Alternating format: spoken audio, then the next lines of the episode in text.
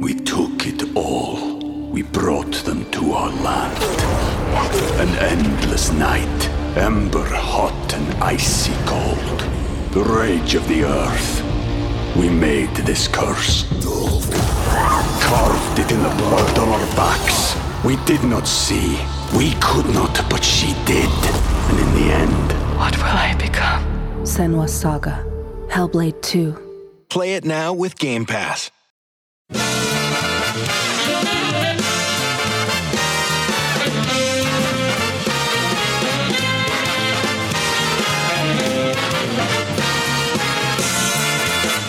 Live from the city that never sleeps. 17 miles from Madison Square Garden, New York City. It's America at Night with Rich Valdez, America's favorite late night talk program, featuring interesting guests from around the world and calls from across America. And now, here is your host, Rich Valdez. Hi there, good evening, and what's up, America? I am Rich Valdez, Valdez with an S, at Rich Valdez on all of the social media, and our phone number, 833-4-VALDEZ, 833-4-VALDEZ. And uh, I want to talk about a few things. Number one, I'm going to announce uh, Secretary of State, former Secretary of State Mike Pompeo is joining us momentarily. But before I get into that, I want to talk about the classified documents that are being found everywhere. Hold on a second. I think I found some right here. What's this right here? I've got some classified documents. They're all over the place. Looks like you can find classified documents just about anywhere you look for them. And uh, I'm going to dig into that a little bit at the bottom of the hour, along with your calls. Uh, but first, I want to talk about censorship in the media because censorship in the media is here. It seems like it's here to stay.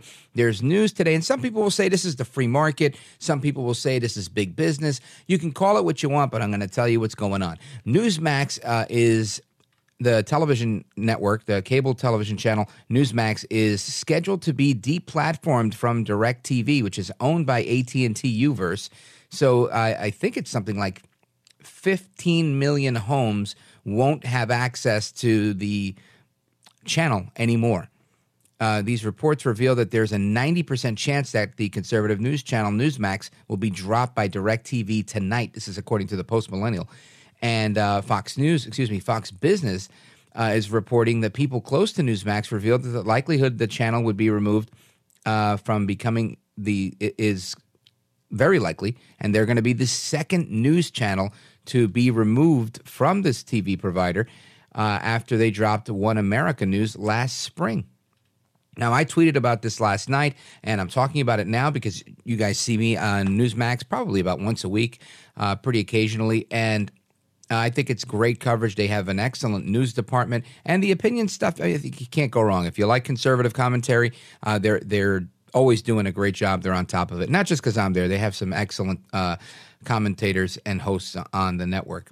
Uh, Charlie Gasparino from Fox Business said that this could set up a potential for a political battle with the Republican-led House and possibly with El Trompito Donaldus Magnus, the 45th president of these United States, against DirecTV uh, and TPG Capital and uh, AT&T, which owns DirecTV. Now, according to the LA Times, Newsmax and DirecTV are uh, in negotiations, and they're they're having this discussion. Here's a, a quote here. Uh, let's see. Before we get to that, they uh, the deadline was set for midnight, January 25th. Here's the quote: We've discussed with Newsmax on uh, Newsmax on several occasions that we'd like to offer their programming. However, the network is now seeking significant fees that we would have to pass on to our broad customer base. The company said in a statement. Additionally, the same programming offered by Newsmax today is already available at no charge to 100% of U.S. households, including our customers. All right, so now they're talking about the streaming channel at NewsmaxTV.com. Uh, from what I understand, Newsmax is not asking for anything more than some of the uh, center left programming uh, sources are asking for in return for their programming. Uh, it seems like they want a nickel and dime, Newsmax, and they're like, oh, we'll carry it, but only if we're doing it for free. So it looks like they're trying to squeeze them out that way. DirecTV would reportedly continue to carry Newsmax under its current arrangement, although Newsmax is reportedly asking for compensation in a new deal. Well, uh, isn't that novel to, to charge people for your services and for the content that you create? I tell you. Uh, it's amazing how they'll try and uh, make it seem like you're the devil because you want to be paid for your work. People familiar with the matter told the LA Times that the network would be willing to cease streaming uh, for free once pay TV operators agree to pay a carriage fee. So we'll see how that turns out. Maybe Newsmax uh, will start charging for its online um, NewsmaxTV.com service uh, as long as AT&T continues to carry them. Uh, another quote here to wrap this up: We expect Directv and its majority owner AT&T to treat Newsmax on a fair and equitable basis. I say hogwash. I think that's fake. That's phony. That's fraud. I think that they're doing everything they can to get rid of what they think is um, the enemy. This gets in the way of them telling their story the way they want to tell it. So, anyway, we're going to get to the bottom of what's going on. Why did the Washington Post put out this scathing note uh, to Pompeo saying, You are horrible? Anyway, Mike Pompeo joins us right now to tell us what's going on. Don't go anywhere. It's America at Night. I'm Rich Valdez. This is America at Night with Rich Valdez.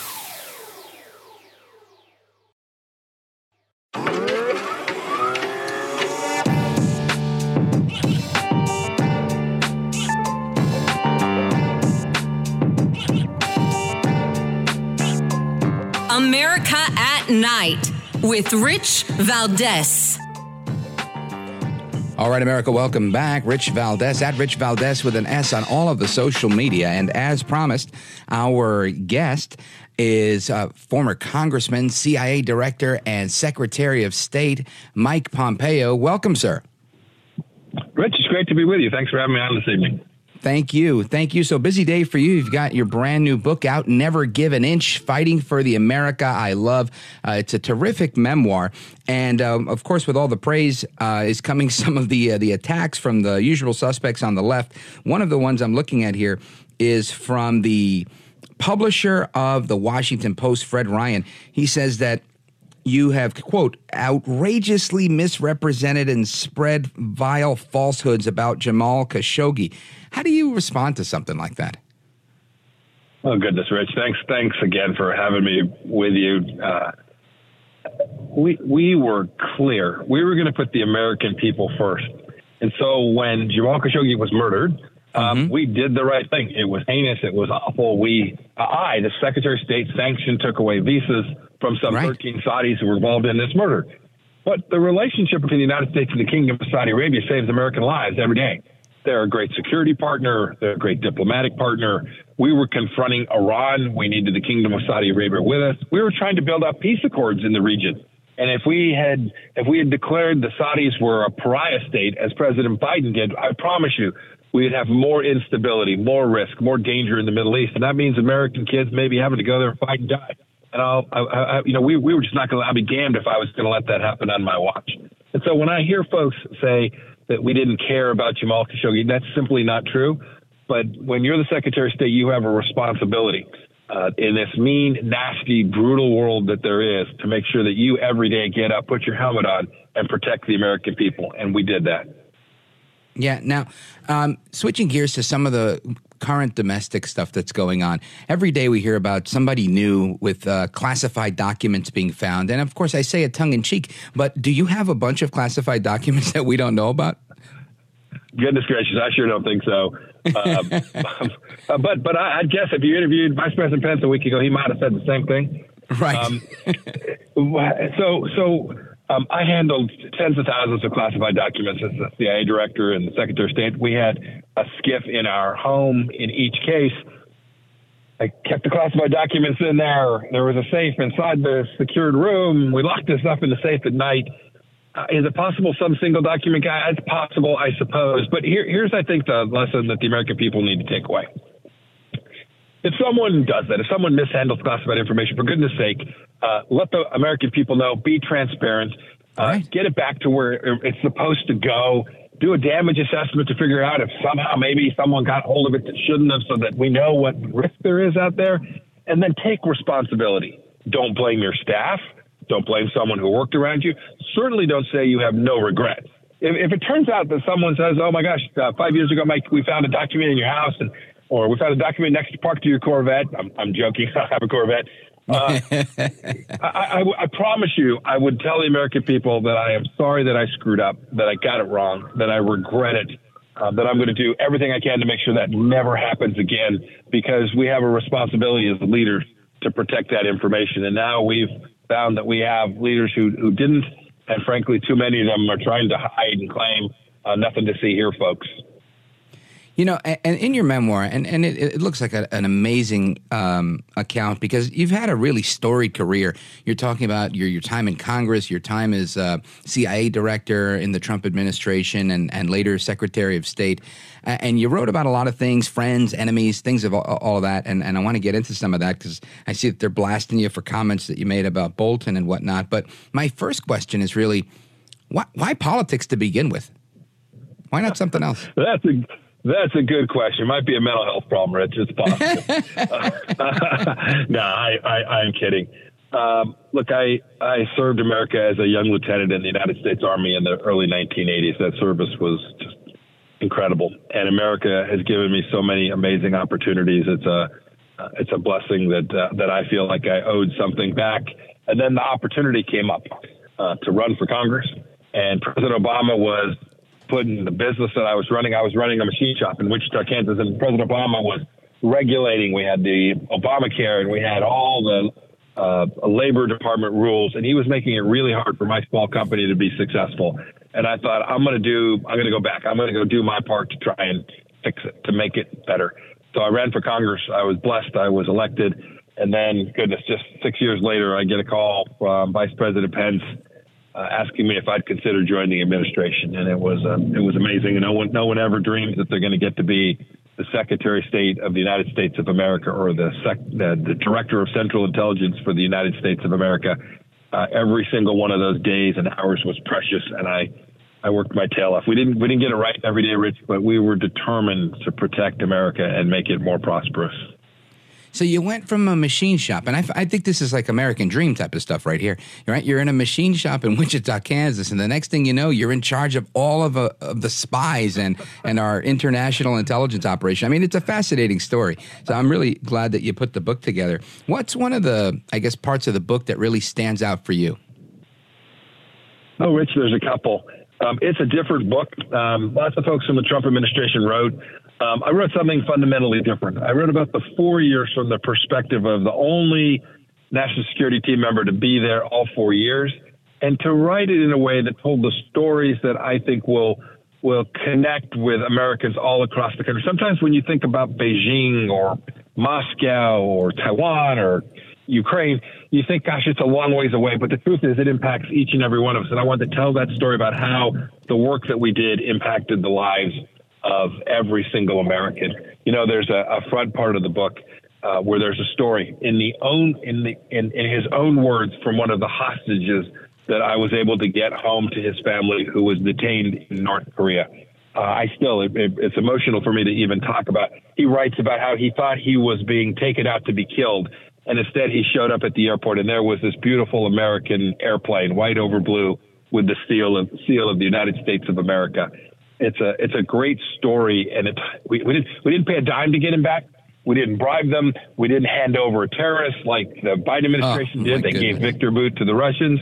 Right? We we did it using the we used American power and its in its finest sense, and we got these three American homes. We never apologized for America, and yet we got these three Americans back to the home. It's a, a great part of the book, and it is a different story than you can read anyplace else.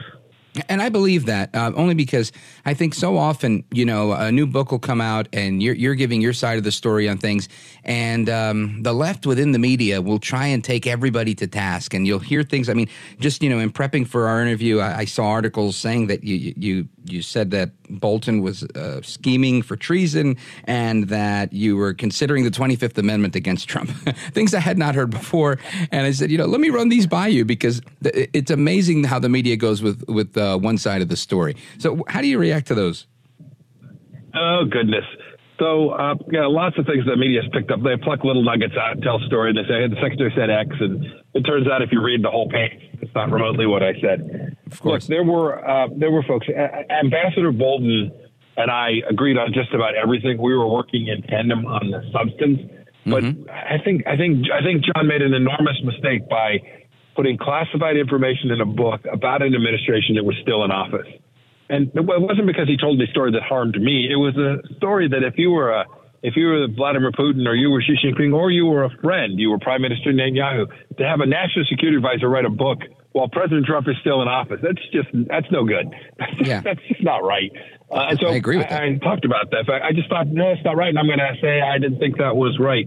Um, I just wanted people to be on the mission. President Trump was a duly elected president of the United States, and our Mm-hmm. job was to deliver on his behalf and on behalf of the American people every day. And so when I saw people quit or walk away or not do hard things or say, gosh, I'm just going to, I'm going to undermine the president because I don't want to do that. That's not what we were all brought on board on. It's not the promise that we made to the American people when we swore an oath to the Constitution. And so in the book, I write about that. And, and frankly, the left has kind of taken me on and said, oh, you were sniping in others. And the truth is, it's not about the people. It's not even about me. It's about America and protecting the things that matter most to the next generation. And uh, I was all about that. I was as focused on the mission I, as I could be. And while I, I certainly made mistakes, it was never for lack of understanding what it was I was supposed to be doing. And I, I think you know there's something to be said about the media being a lot of uh, many thin-skinned Pollyannas. It's politics, and people do trade barbs, and you know it gets na- it gets nasty in talk radio, let alone politics, right? So I mean, Rich, I'm on. sure that's true. I don't understand why why they put so much emphasis on these things about you said this or you said that. Uh, I, I think it's, it's, good- hysterical. It's good for the water cooler. I don't know. Maybe it sells magazines. I don't know. Yeah, well, hopefully it sells some books. And by the way, let me just remind everybody, we're on with There Secretary of State Mike Pompeo. Uh, his book, Never Give an Inch, Fighting for the America I Love. The book is out today. Get it on Amazon. I always tell you, get two copies, get one for you and give one away. This is definitely something that you want to take a look at. Uh, in the minutes that we have uh, remaining, there's, um, I guess everybody's asking you, you know, are you going to throw your hat in the ring? What's going on? What, what's next for you? Uh, are you planning on running for president, sir? Susan, my wife Susan, and I are praying about it, trying to figure out if, uh, to your point about going into politics, if we are if we are prepared to do the hard work that's required of the next president of the United States, and if we think this is our time. And so we are we are trying to figure our way through that. We're doing the things one would do to get ready. We're praying about it, but we, we haven't decided yet. In the next handful of months, we'll we'll make that decision. And if we decide to run, we'll go throw we'll go throw everything into it. We'll throw our hearts into it. We'll work our tails off. Uh, and then the good people of Iowa, New Hampshire, South Carolina will sort it all out. Um, and if we don't, Rich, you should know, and, and your listeners should all know, um, we will still be in this fight. The things that I write about in Never Give an Inch matter an awful lot to Susan and me. And we're not going to walk away from those things, even if we decide in the end this isn't our time to run for president. Yeah, well, I definitely respect that, Mr. Secretary. I think America needs patriots like you more and more each day. Um, in sum, tell us um, what, what's the lightest uh, part of the book? You, you, the, the the one that gives you the fuzziest feeling from your memoir. Oh, there's some fun stories. My son writes the forward, and so the publisher said, you know, that would usually be someone like Dr. Kissinger. I said, no, I'm going to have my son Nick write it. So he tells a little story, right? It impacted our whole family. Uh, and then we there's a funny story in there where Linda Ronstadt, whose music I love, Sure. uh, gives me a really hard time in an awkward setting, and uh, frankly, kind of embarrassed herself, and she thought she was embarrassing me. And the, the story is just kind of funny. Uh, wow. Well, uh, hopefully everybody will get a chance to pick up the book and uh, listen to uh, or read what that was about because that sounds like uh, one of those things that you just won't get on on the media. Uh, Mr. Secretary, um, uh, final word to you. Anything you want to just let everybody know what they could expect in the book? No, thanks. I hope folks who pick it up will read it. They'll enjoy it. They'll find something that impacts their life. I write about leadership and hard work and hard decisions. I write about keeping one's faith, knowing that there's something bigger than us out there, that in the end, the good Lord is watching over this great nation. I hope everyone will pick that up and enjoy reading about that. All right, it's Secretary Mike Pompeo. Check out the new book, Never Give an Inch Fighting for the America I Love. Mr. Secretary, thanks for being with us, sir. Rich, thank you. Bless you. Have a good day. God bless you too. All right, don't go anywhere. More to come straight ahead. Rich Valdez, this is America at Night.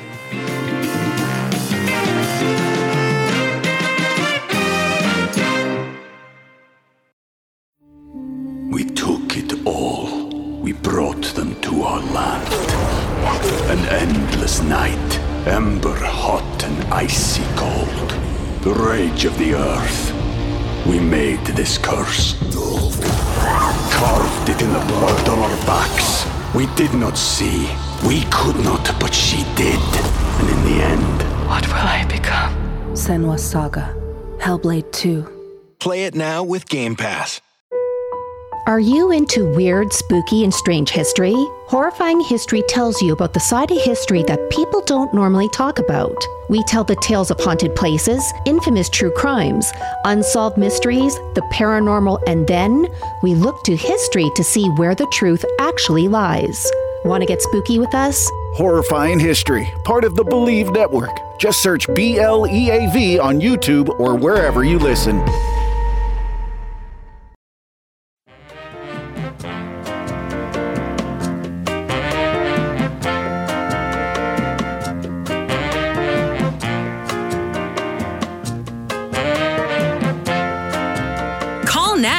833 4 Valdez. That's 833 482 5337. 833 4 Valdez. That's Valdez with an S.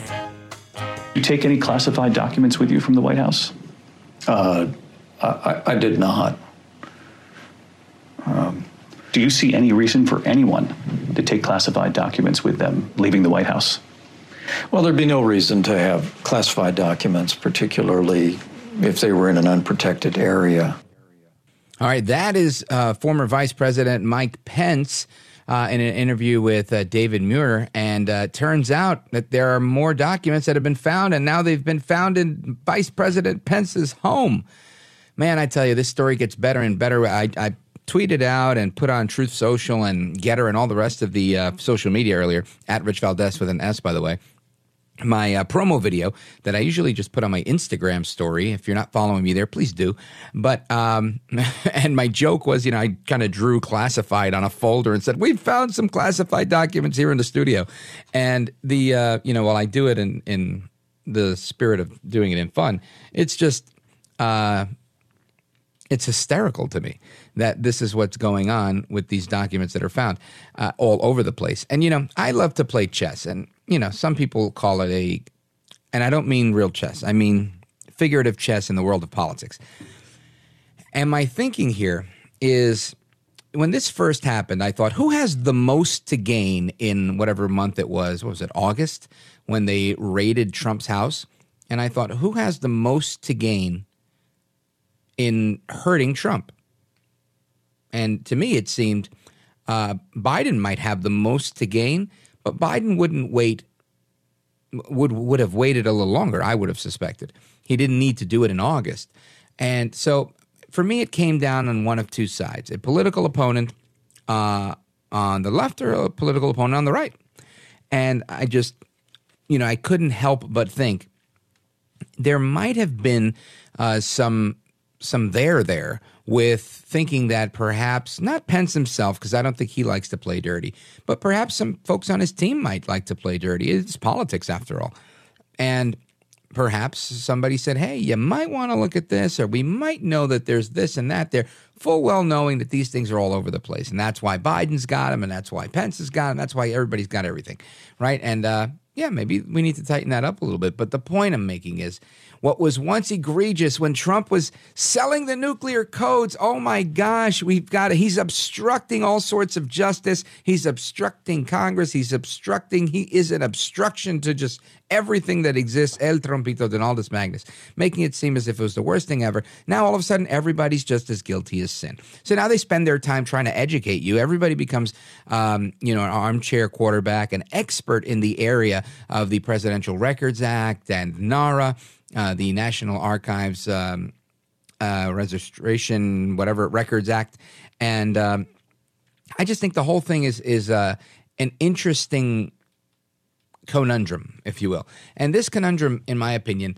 uh, to me, what I really want to figure out here, and maybe you could help me and give us a call, 833-4 Valdez, give me your opinion on this, is I want to know who is it that had the most to gain? Was it the Pence team? Was somebody maybe one of the uh, political people from the Pence team saying, you know, let's let's throw a little uh, let's throw a little something at Trump to slow him down, uh, because I think for, besides Trump, there isn't anybody else that's been as vocal saying they want to run for president. as perhaps former Vice President Mike Pence. And maybe I'm mistaken on that.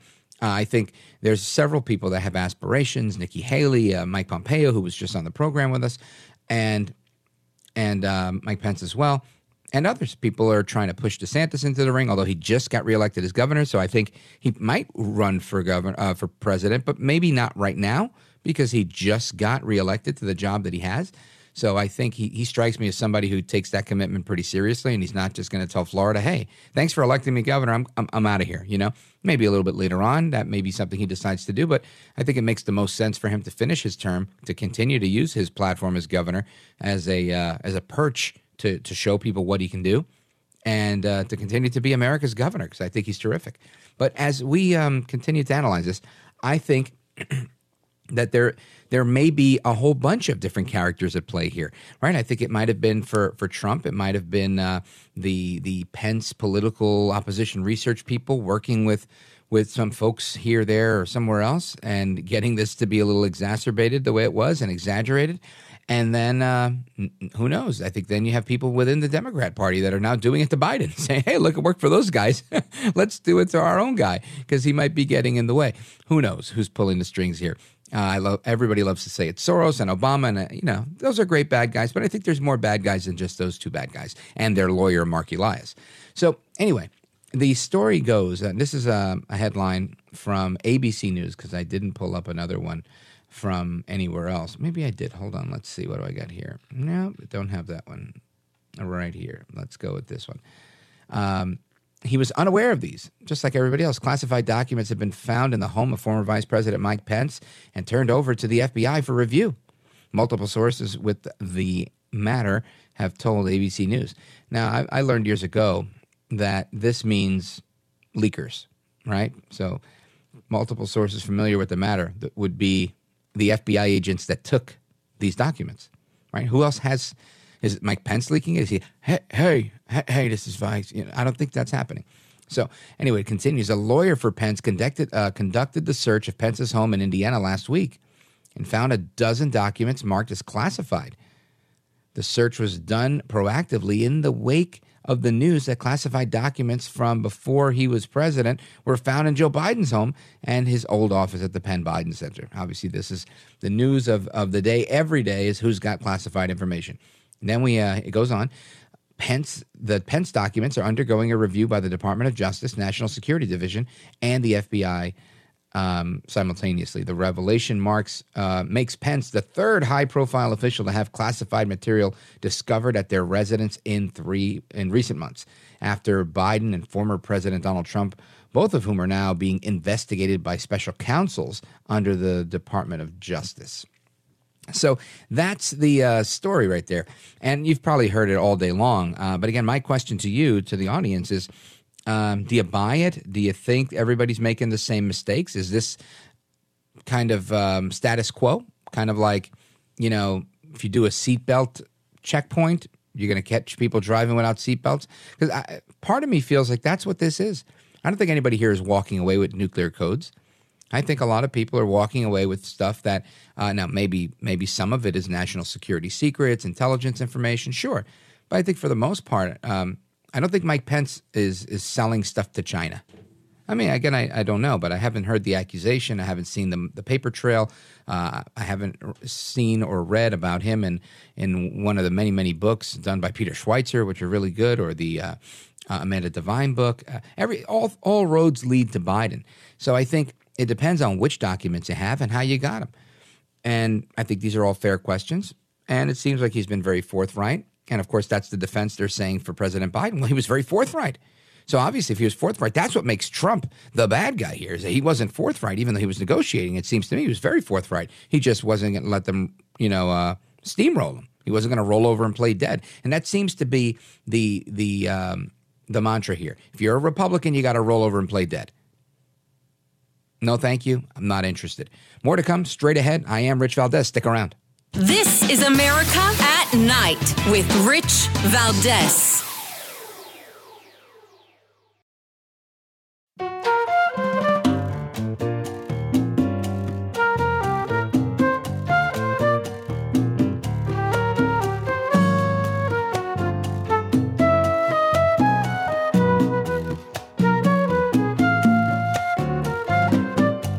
Listen to you, Rich, all the time. America at Night with Rich Valdez.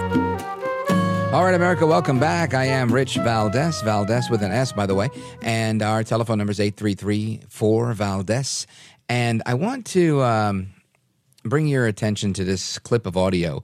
It is from earlier today, White House press briefing, and it's Karine Jean Pierre, who, again, somebody actually sent me, many of you did, but one of them was really, really funny. Uh, one of the nicknames for Karine Jean Pierre, and I, I've yet to come up with one. I usually like to have fun, you know, like Joe El Baboso Biden or Kamala Que Mala Eres, uh, or, you know, El Trompito Donaldus Magnus, but, or Nancy La Bruja Pelosi.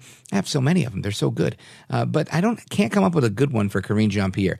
But she was um, speaking with a reporter at the briefing today, and the question was should other uh, former officials start looking for documents in their homes. Just, you know, like should everybody just start looking around and you know just shuffling through papers and oh look at this, yeah, let's see what we've got here. Oh, look, turns out I got some top secret over here. What do you got? Oh, I've got for your eyes only. All right, well they're all classified. Let's uh, you know, who knows? I mean, what what is going on? And maybe that's what we're supposed to be thinking. Uh, I tend to think these things happen quite often. I think. Uh, uh, Mark Levin has uh, alluded to that as well, and we'll play a little clip of that from Fox News in a moment. But uh, Karine Jean Pierre, this is how she responds to the question of should everybody start looking for these documents? Check this out. And does the White House believe that other former high office holders should now go back and check their personal residences out of an abundance of caution to make sure that they're not holding on to classified documents as well? That's not something I can comment from here. Uh, I don't even we don't I don't even know the um, um, you know the the reasoning of what the news that we heard about Pence. So I'm just not going to comment from here. Uh, I'm not going to comment on any other uh, former elected official, current elected official. With this particular case, I refer to Department of Justice. Anything uh, that relates to this White House, I would refer to the White House counsel's office. Wow, in in a drastic turn, a dramatic change of pace, Karine Jean Pierre is not going to comment. Now I know I'm being uh, funny here. Um, she never comments, right? She's never ever really made a comment. And if, if she were smart, in my opinion, and I don't want to say she's not smart, I, I'm just want to say it would have been a better approach for her to say, you know what, this type of thing happens all the time, and it's clearly a misunderstanding. People end up with the reason she can't is because they doubled down so hard on El Trompito when they set him up. So now everybody's eating crow, and that's their problem. And uh, Martha MacCallum on Fox News earlier today um, pointed that out and uh, noted um, radio mentor and uh, broadcast legend Mark Levin in his commentary on it. Listen to this. I, I mean, and, you know, people secondly, who have, lost faith in the in the operations of the American government and integrity and how things are handled, uh, I, I, think they're just going to throw their hands up in this situation and say, "See, you know, I'm not surprised. People are not taking these things seriously. In some of these cases, these are top secret documents. Is that a meaningless term at this point? If people are just going to take them home and leave them in boxes, are we just should we not care about this, Ari? Is this just we go, okay, you know, everybody does it. Like Mark Levin says, you know, everybody does it. It's not a big deal. Is that where we are, Ari, before we go here? It doesn't matter if it's confidential, secret, top secret, or code word. You can't do it. Oh, there you go. Uh, now, again, by saying that everybody does it doesn't mean that it's necessarily allowed. It just means everybody does it, like I said before. And again, this is not a. Um, um, I guess it is apples and oranges, but I think it still has prudence the seatbelt stop. You know, if you do a seatbelt checkpoint and you start asking everybody, hey, you wearing a seatbelt? You wearing a seatbelt? Just looking through the window, giving out tickets. I think you're going to find there's a number of people that don't like to wear seatbelts. There are some people that will go out of their way, uh, including some I've seen in law enforcement, but I'm sure they have their reasons, who will put the seatbelt, click it in, and then sit down. Right? So they're sitting on top of a clicked in seatbelt just to keep the little device from going bing, bing, bing, bing, bing, bing, bing, because that will drive anybody crazy. So my, my thinking here is that I think this is a pretty common occurrence, and and it's something where we have to look at you know everything individually and and really you know who was it? What were these documents? What was that person's position? Was this person a senator looking at things in a in a SCIF where they're allowed to look at it? How did they remove it? Are they Sandy Berger? Did they walk away with documents stuffed down their pants? Because that actually happened and we know that happened. So these are, I think, the questions that we need to ask because these are the questions, in my opinion, that remain to be unanswered. So we're going to get to those questions and more as we continue. There's a couple of more clips of audio I want to play. We're going to continue our discussion on classified document gate. At least that's what I'm going to call it for now. And plus your calls and questions and more. 833 4 Valdez, 833 4 Valdez. Don't go anywhere. We're just getting started. This is America at Night with Rich Valdez.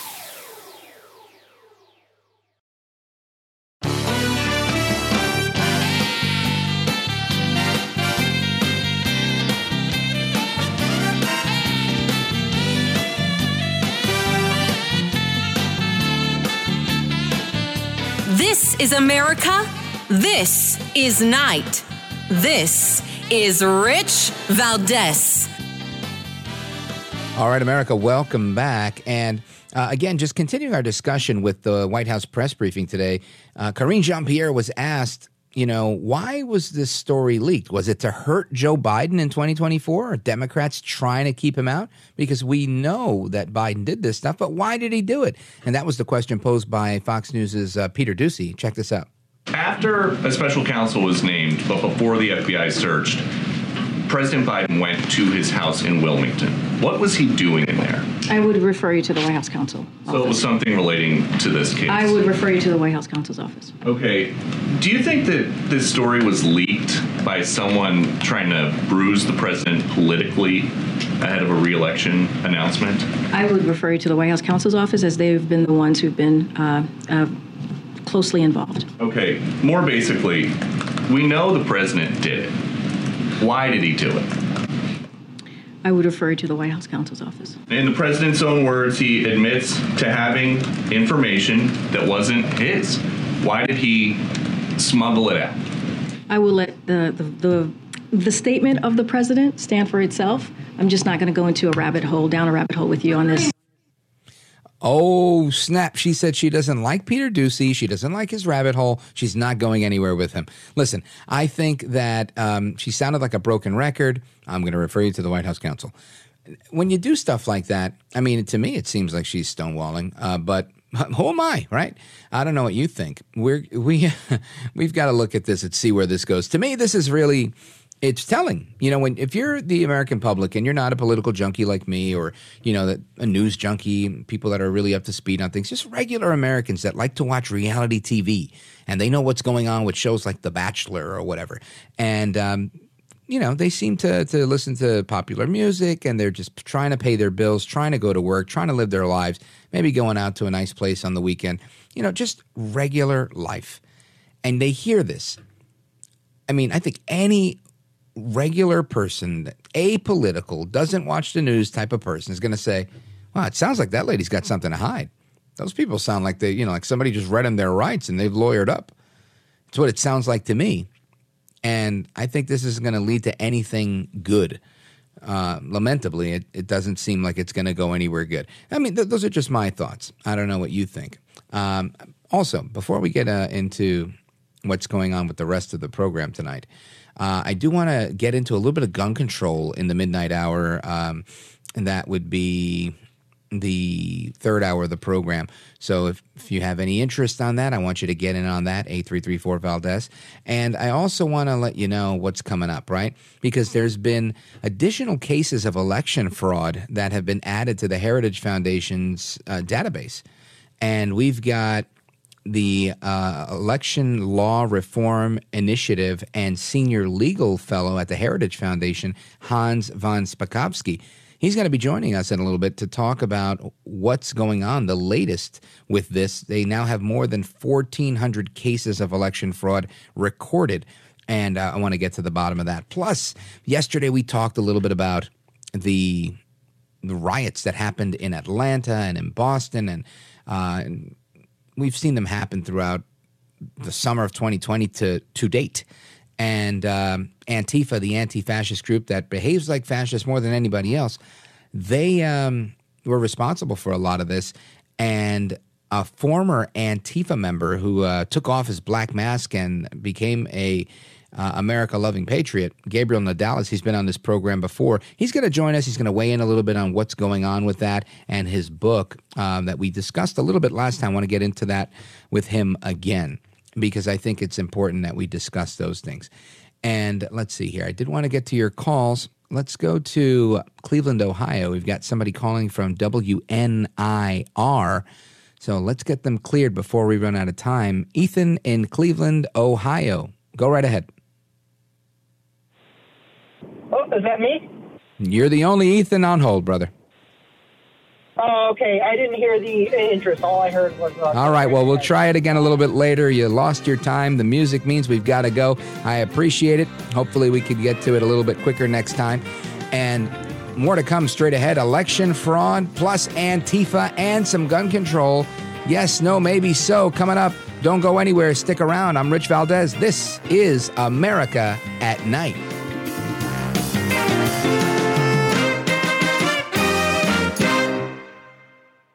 America starts the day with America in the Morning. Pending home sales numbers, they tanked in April, but there Hi, are. I'm two John glorious- Trout, your host for the latest news, politics, entertainment, business, and weather. High octane action in the dust. A new film puts Our staff of correspondents provide a fast paced look at the world with specialized reports from where news happens. It's a bird. It's a plane. It's Amazon. Concise, accurate, and fresh each day. America in the Morning, the podcast, available wherever you listen.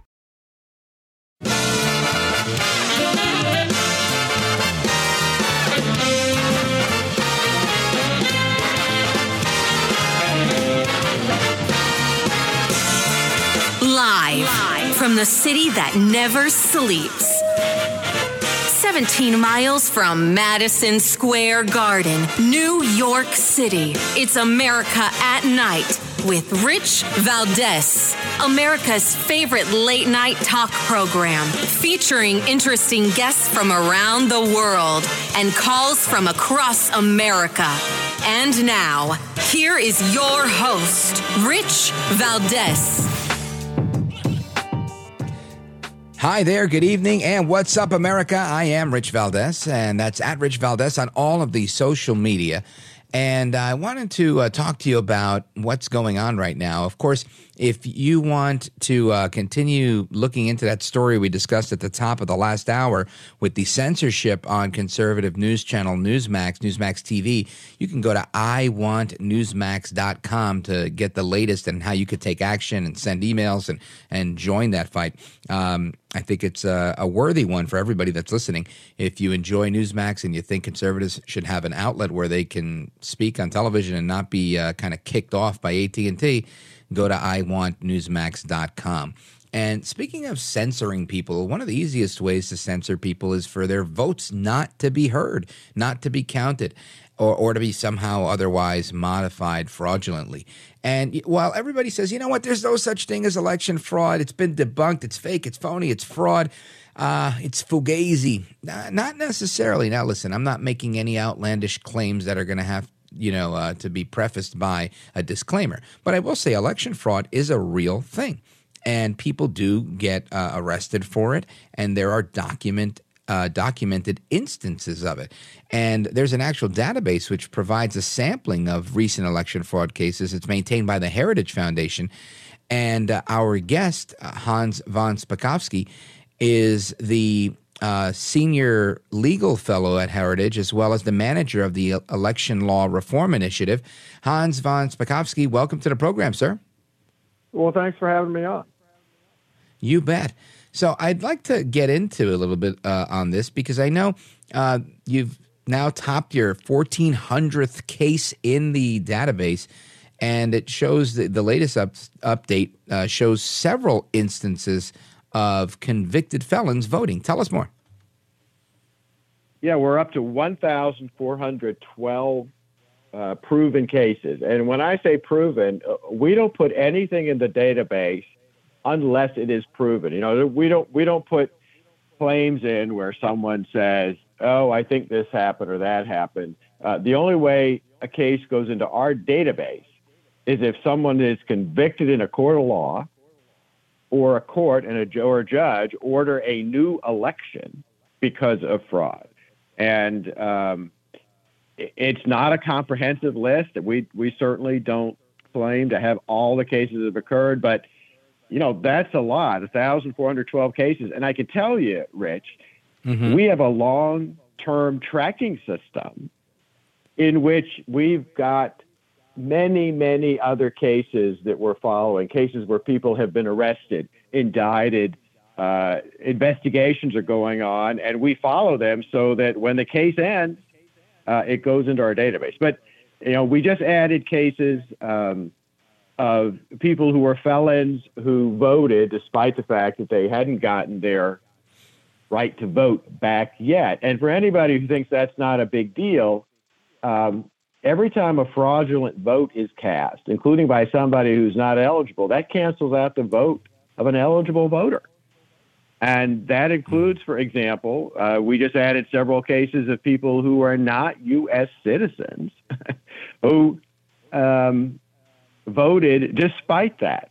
And that, means that every every alien who voted, again, they canceled the vote of uh, uh, an eligible citizen. And you know, some of these are single instances of somebody taking advantage of the system, but we have other cases where there was a conspiracy among a group of people, and um, one of the cases we've added was almost half a dozen staffers all working for the same candidate. Um, they stole enough absentee ballot votes to get an election overturned. Wow. How did how did they uh, proceed on that? Well, this was the uh, ninth congressional district race. You may recall uh, in North Carolina in 2018. Mm. And there was a political consultant there um, who apparently had a habit of doing this in prior races. He was actually working for the Republican candidate this time. He had previously worked for Democratic candidates. And what they were doing was illegal vote trafficking. He was sending his people to voters' homes. They were taking the ballots, the absentee ballots of those voters, uh, often opening them up and changing the vote, sometimes filling out the, the ballot themselves, forging the voter signature, forging witness signatures uh, to make sure they got uh, plenty of votes for the candidate they were working for. This this was investigated by the state board of elections uh, extensively, and they overturned the election because they said there was basically a systematic absentee ballot fraud scheme that uh, uh, brought the outcome of the election into question. And those folks have all just pleaded guilty to the felony charges involved in that case. So that that one actually resulted in election uh, uh being overturned. Wow. And people think these things don't happen on a regular basis. Right. Sadly, they do. And, you know, what, what you're talking about reminds me of uh, some work I did years ago uh, looking into the politiqueras. Uh, similar scheme, all down at the southern border. They're buying votes, selling votes. Even grandmas oh, were oh, yeah. brokering votes for different candidates. Absolutely crazy stuff. Okay. Yeah, in so fact, let us. Uh, go ahead. I'm sorry. No, no, just go ahead. I was just going to tell you. See, what you just mentioned is another example, and we've got those in our databases of very old fashioned vote buying. And mm-hmm. the vote buying, we've got cases of that in Texas, just like you mentioned. We've got cases like that in Kentucky and elsewhere. Wow. Yeah, and you know it's funny because when you know when when I heard about that, and this is I heard about it maybe in 2014. Had some people on the ground in Texas telling me, "Hey, you, you know," they just mentioned it casually. Well, you know, they got the politiqueras working with them, and I said, "What are those?" And they said, "Oh, these are like grandmas that work with, you know, people that go and buy votes." And, they, and I was like, "What do you mean they buy votes?" He's like, "Well, they, people sell their votes. It's like a common thing." Yeah. And it, it was just so widespread. But you know, in my mind, I thought, well, that's got to be isolated to the Rio Grande Valley, and you know where where that type of cultural norm because they're so close to the corruption of the cartels. Maybe you know, but that was me justifying it. Apparently, this you could do this all over the place, especially in places that wherever there's mail-in ballots, it's even easier to do. And I remember there was one case where they caught them colluding with a mailman who was before he was dropping off the ballots, he would just sell them to this group, and they would go ahead and resell them to whichever you know. Uh, not campaign, but you know they would broker a deal and say, "Hey, we'll do your canvassing," but they were really you know buying votes, and it was just Yeah, um, yeah. beyond the pale. No, and in fact, um, not too long ago, uh, we added another case just like that to the database. Uh, two public officials in um, a small town in Louisiana. One of them was the chief of police, and the other one was a member of the city council, and they were buying votes uh, for themselves and other candidates they were uh, supporting. So they are actually paying voters to vote for them. Unbelievable. Folks, we are on with uh, Hans von Spakovsky from the Heritage Foundation. He's a senior legal fellow there and uh, is in charge of their uh, election. Um, let me see. I don't want to mess this up here. The election. Why is that not showing here? Election Law Reform Initiative, forgive me. Election Law Reform Initiative at the Heritage Foundation. Uh, you could check them out at heritage.org. Uh, Hans, straight ahead, I'd like you to t- tell us a little bit about. Uh, I know you guys have this database and it breaks up a few different ways. And elections are run by states, you know, secretaries of state, and then individual counties. I'd like to know uh, from your assessment, looking at this database, which are the biggest offenders at the statewide level. So stick with us if you can. Folks, if you want to join the conversation with Hans von Spakovsky, uh, feel free to give us a call, 833, the number four, Valdez, 833 4 Valdez, or you could uh, give us a call on the legacy line as well. Either way, uh, happy to chat with you. Don't go anywhere. We're continuing the conversation with Hans von Spakovsky. This is America at Night with Rich Valdez.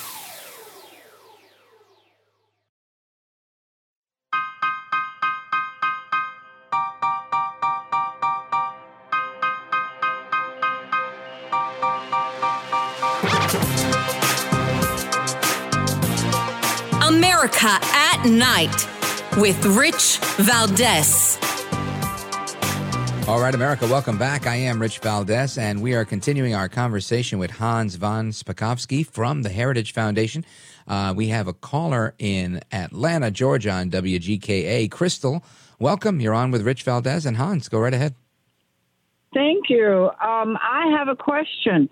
Uh, you say you add these people or these cases to your database um, after they're solved in court. My question is, what are the penalties that these people are are getting?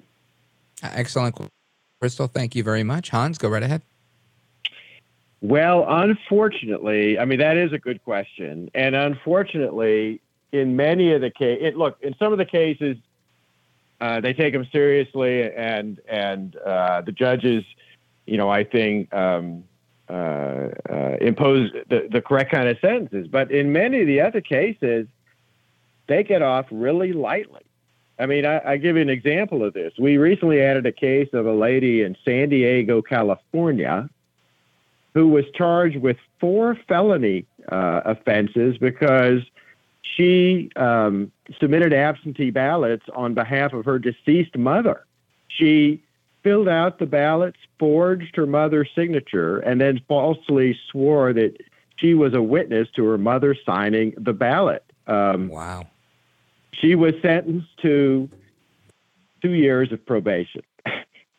so she didn't even spend a day in jail. Um, on the other hand, um, a very serious case. Now, this is one woman taking advantage of the fact that uh, California Secretary of State doesn't do a good job of taking people who've died off the rolls. But a much more serious um, case that we added not too long ago was of a political consultant in Philadelphia, a guy named Mike Ozzie Myers. He's a former Oh. congressman.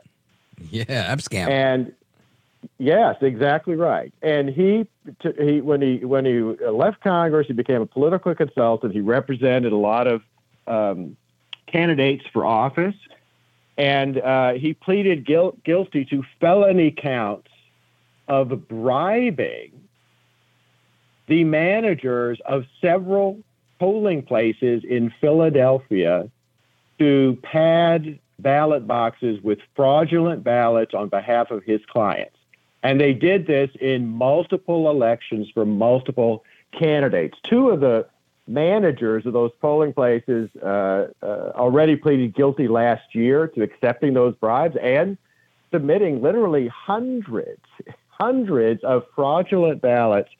Uh, Myers finally uh, pleaded guilty, and he definitely is going to a federal prison. So he's actually going to serve jail time for it. But I, there, there's too many other cases where you know, a fine is imposed and often community service work, and the people just don't even spend any time in jail. Thanks again, Crystal. Now, Hans, you know this this uh, this particular case you spoke of, this uh, um, Congressman uh, Nelson here. This is uh, a crazy story because he was already in jail and and like did his thing and you know got kicked out of Congress or whatever it was, and right. then came back and he was rigging these elections to get judges elected. And I just find it so bizarre that after having had his life turned upside down by by his um, indiscretions, he went ahead and said, "Oh, you know, I do this pretty good. Uh, you know, I'm former congressman. I'm going to start selling votes to get judges elected." I mean, you just can't make it up. And I, I just happened to have been telling this story to somebody the other day, and they were like, no way, that didn't happen. I was like, there's a whole movie about the first part. it's called American yeah, Hustle. It it's like real.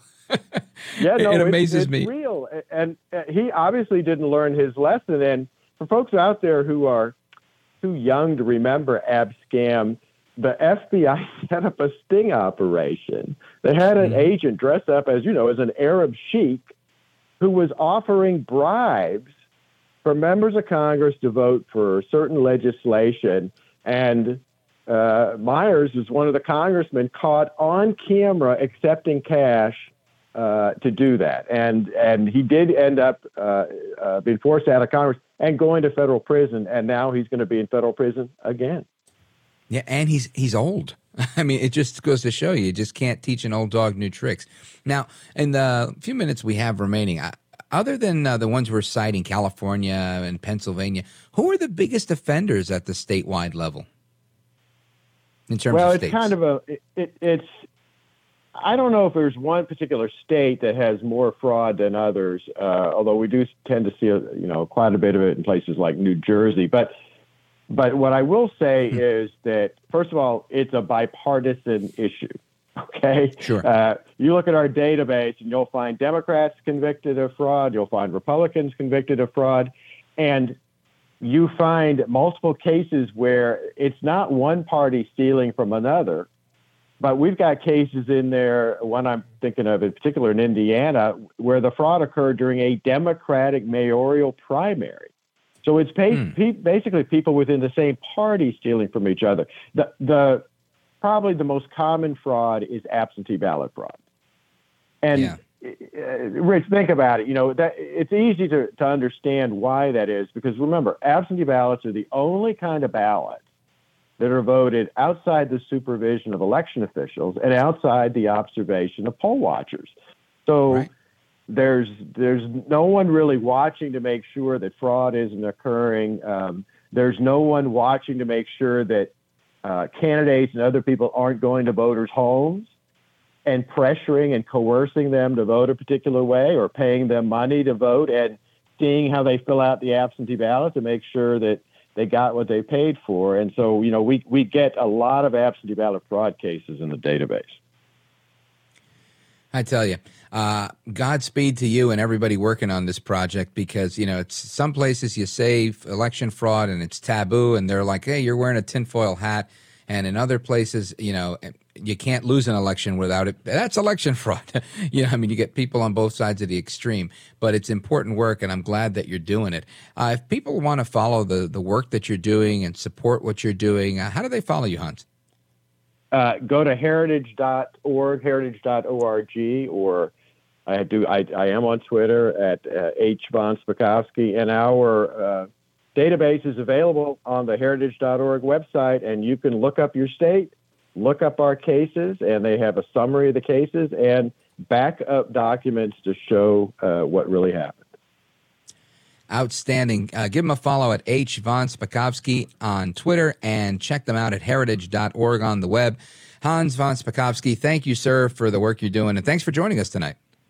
Sure thing. Happy to do it. You bet. Have a good night. All right, folks, more to come straight ahead. He was an Antifa activist wearing the black clad mask and doing what they do. And uh, now he's a pro America activist looking to make America a better place for you and me. Gabriel Nadales joins us coming up next. And um, he joined us a couple of months back. And I want to check in with him again because of the rise in recent Antifa violence that we've been seeing over this past weekend. And uh, I think it's something that we should discuss. Plus, later on in the program, it's Open Phone America. That's right. The long tradition here on this program of uh, America's late night town hall where you guys get to call in and sound off. And sometimes I sound off back at you. For the most part, it's a pretty good conversation, and we're talking about everything that matters to you. So give us a call 833 4 Valdes, 833 4 Valdes. I am Rich Valdes. This is America at Night.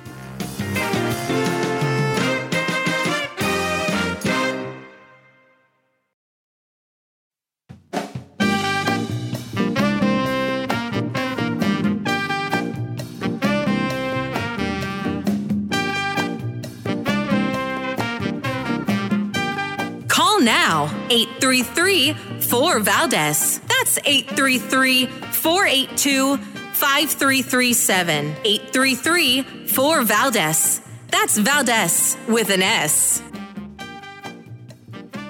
All right, America, welcome back. Um, we were talking about what's going on with some of the Antifa violence over the weekend. Of course, Antifa, the um, anti fascist movement, came out of, I guess, out of Germany or one of those um, European nations and made its way here.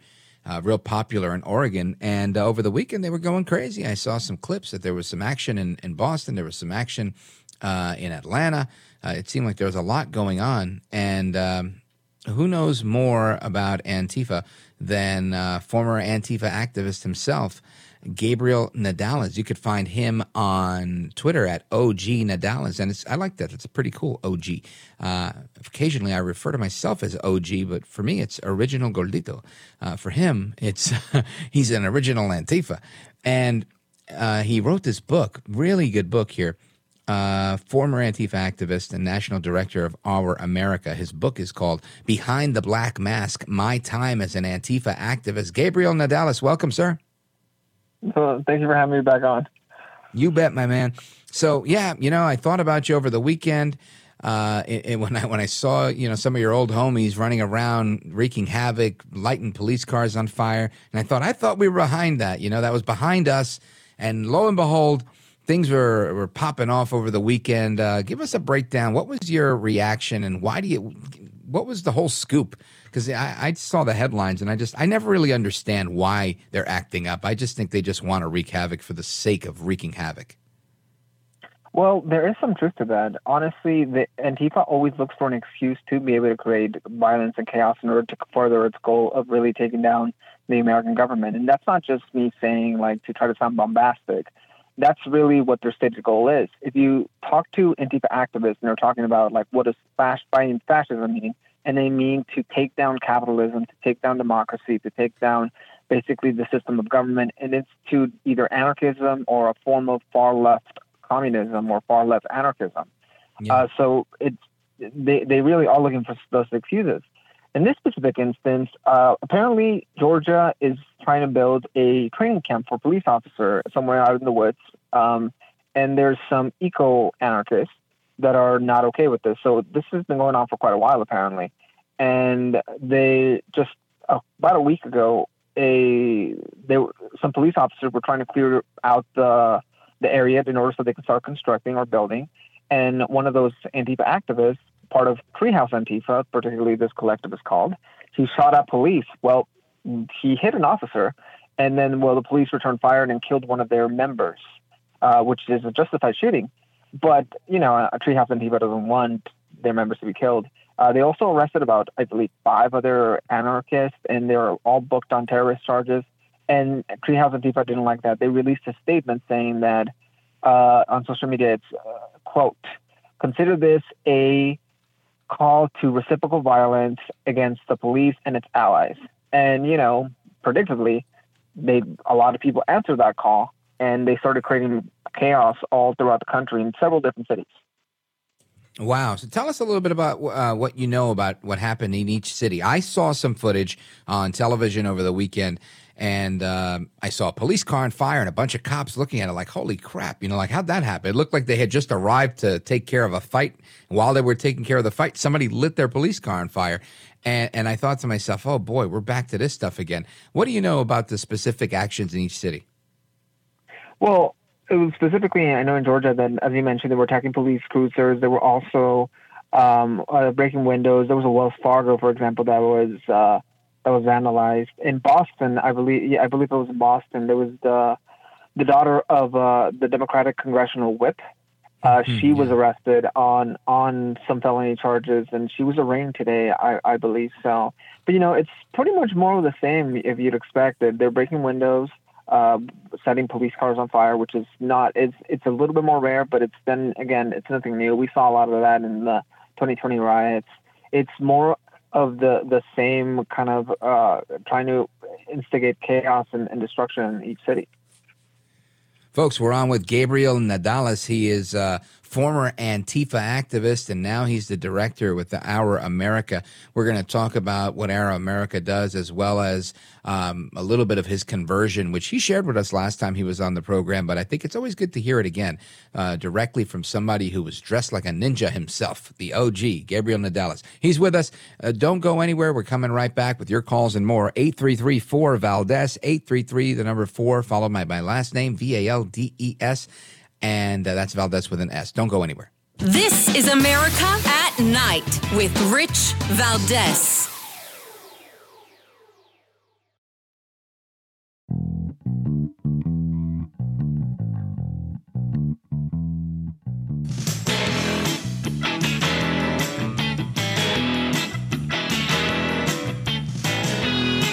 This is America at Night with Rich Valdes.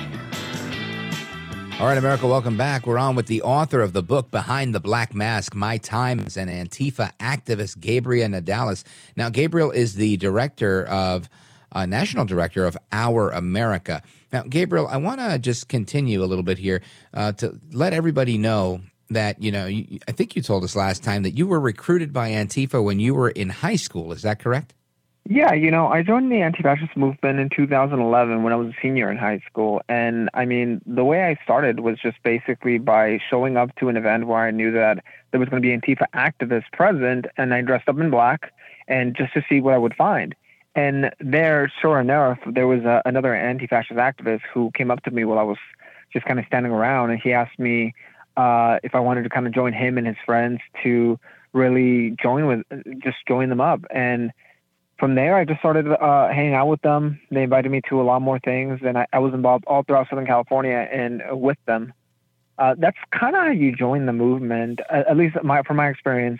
I know that there's different ways that they recruit, especially if you go to some of the more organized chapters, like in New York or in in in uh, Portland, Oregon, like the Rose City Antifa. But sometimes it's as easy as just showing up to a protest, meeting them, and then all of a sudden you're part of a, a group of quote unquote like minded activists.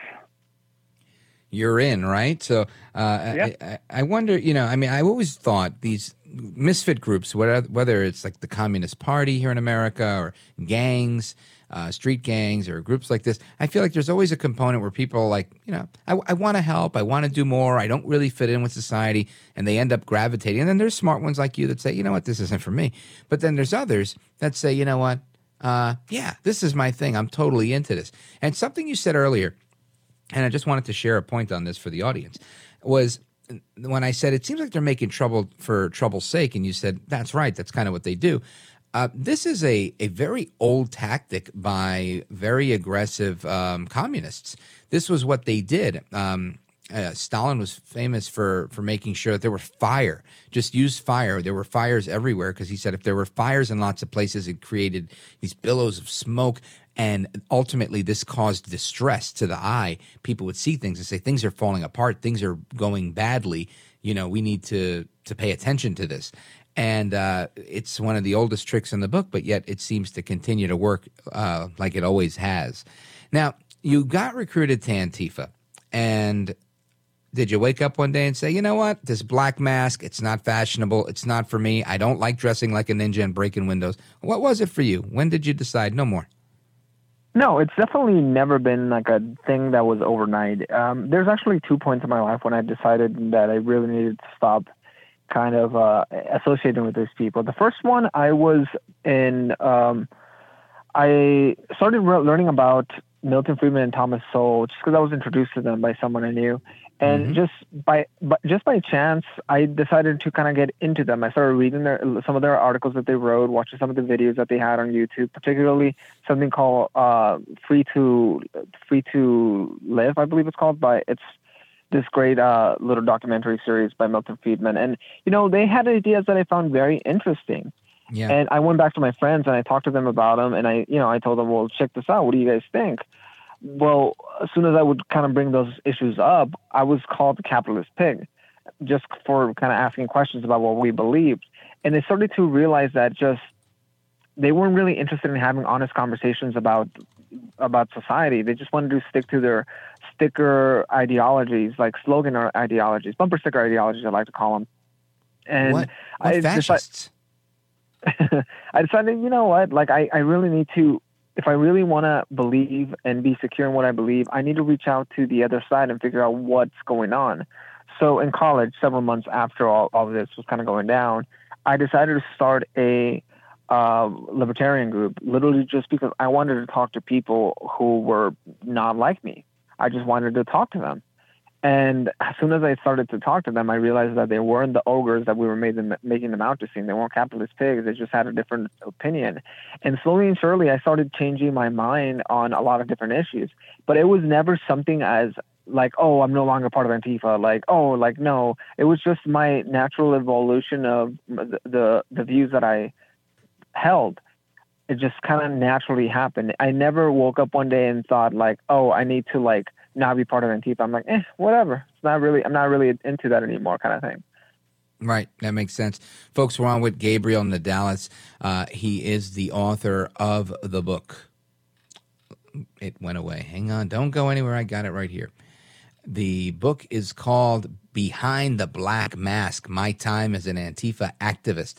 And uh, we're going to continue our conversation with him. I want to learn a little bit more about what they're up to lately with um, Our America. He's a national director there. Don't move a muscle. And if you have a question for him, give us a call. 8334 Valdes or our legacy line 866 505 4626. Uh, you're welcome to ask him a question before we wrap up with him. And then it's straight ahead on to Open Phone America, a uh, time tested tradition here on this program. So we're coming right back. Don't go anywhere. This is America at Night with Rich Valdes.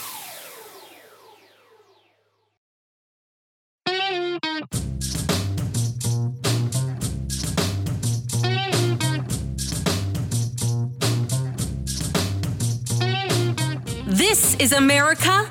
This is Night. This is Rich Valdes. All right, America, welcome back. It's America at Night with me, Rich Valdes. Our phone number 833-4-VALDES. Our guest is Gabriel Nadales. He's the national director at Our America and uh, former Antifa member who um, got it right and uh, now is uh, promoting American values. Uh, we have a caller with a question from Oregon, Pendleton, Oregon. Let's go to Ed on KUMA. Ed, welcome. You're on with Rich Valdes and Gabriel Nadales. Go right ahead. Yeah, great.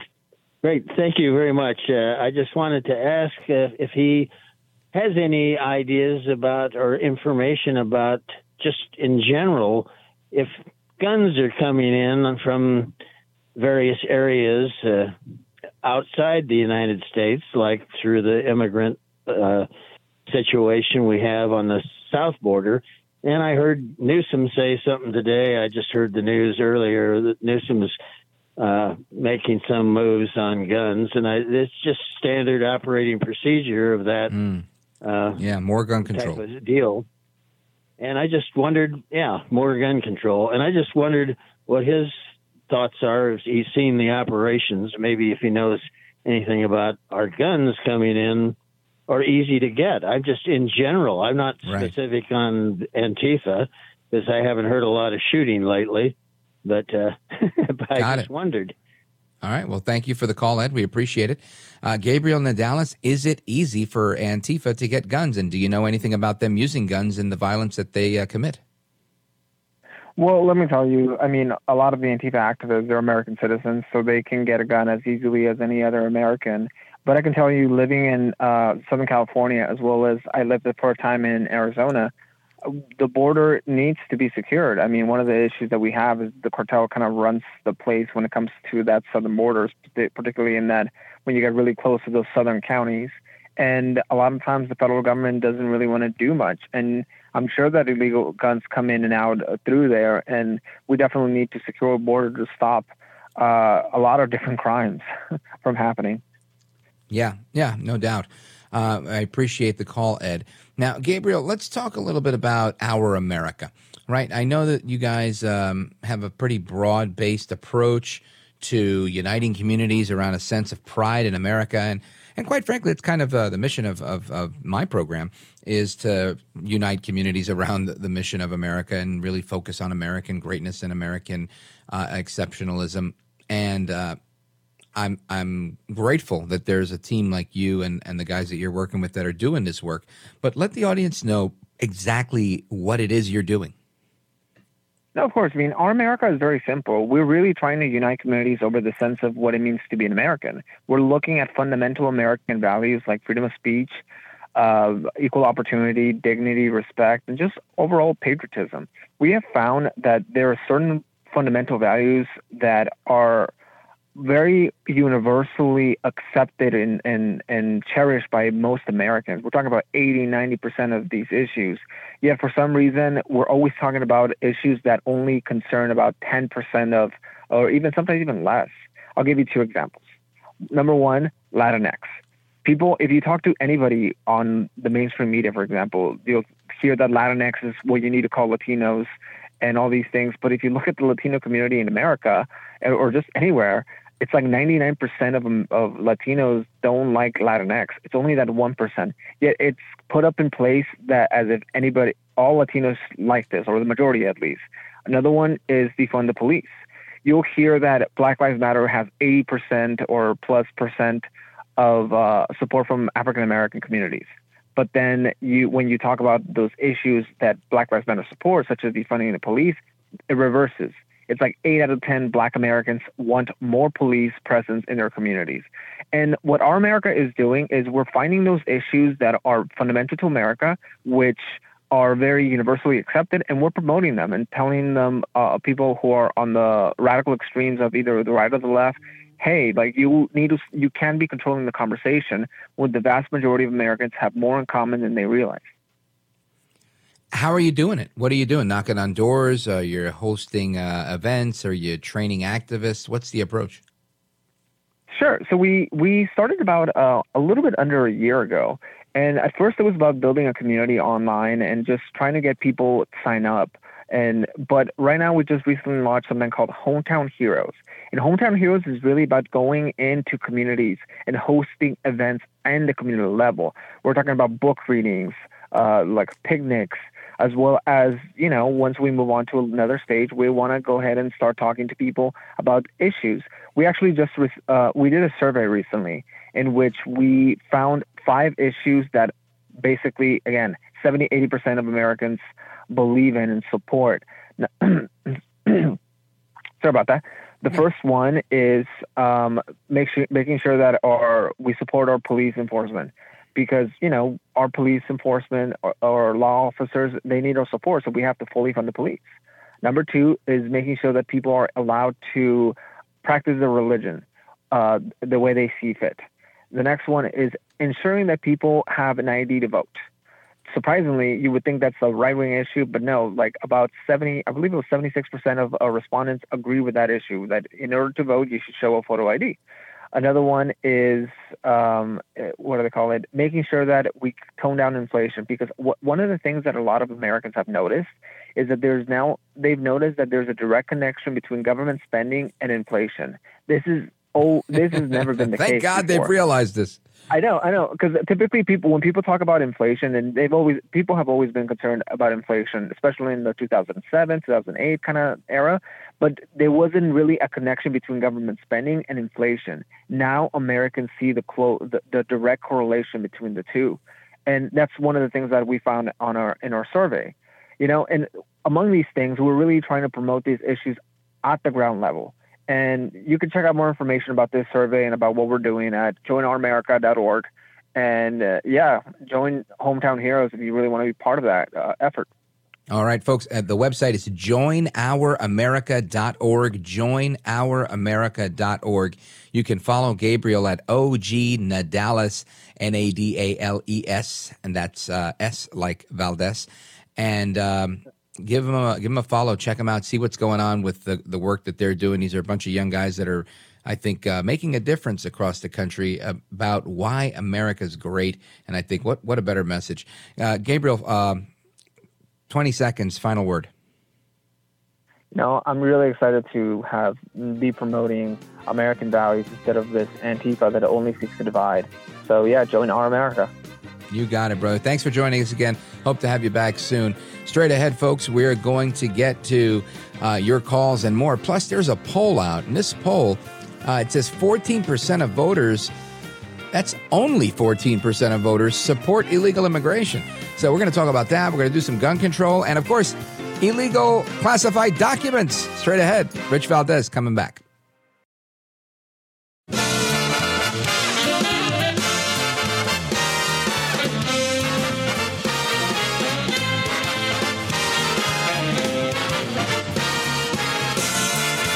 Live from the city that never sleeps.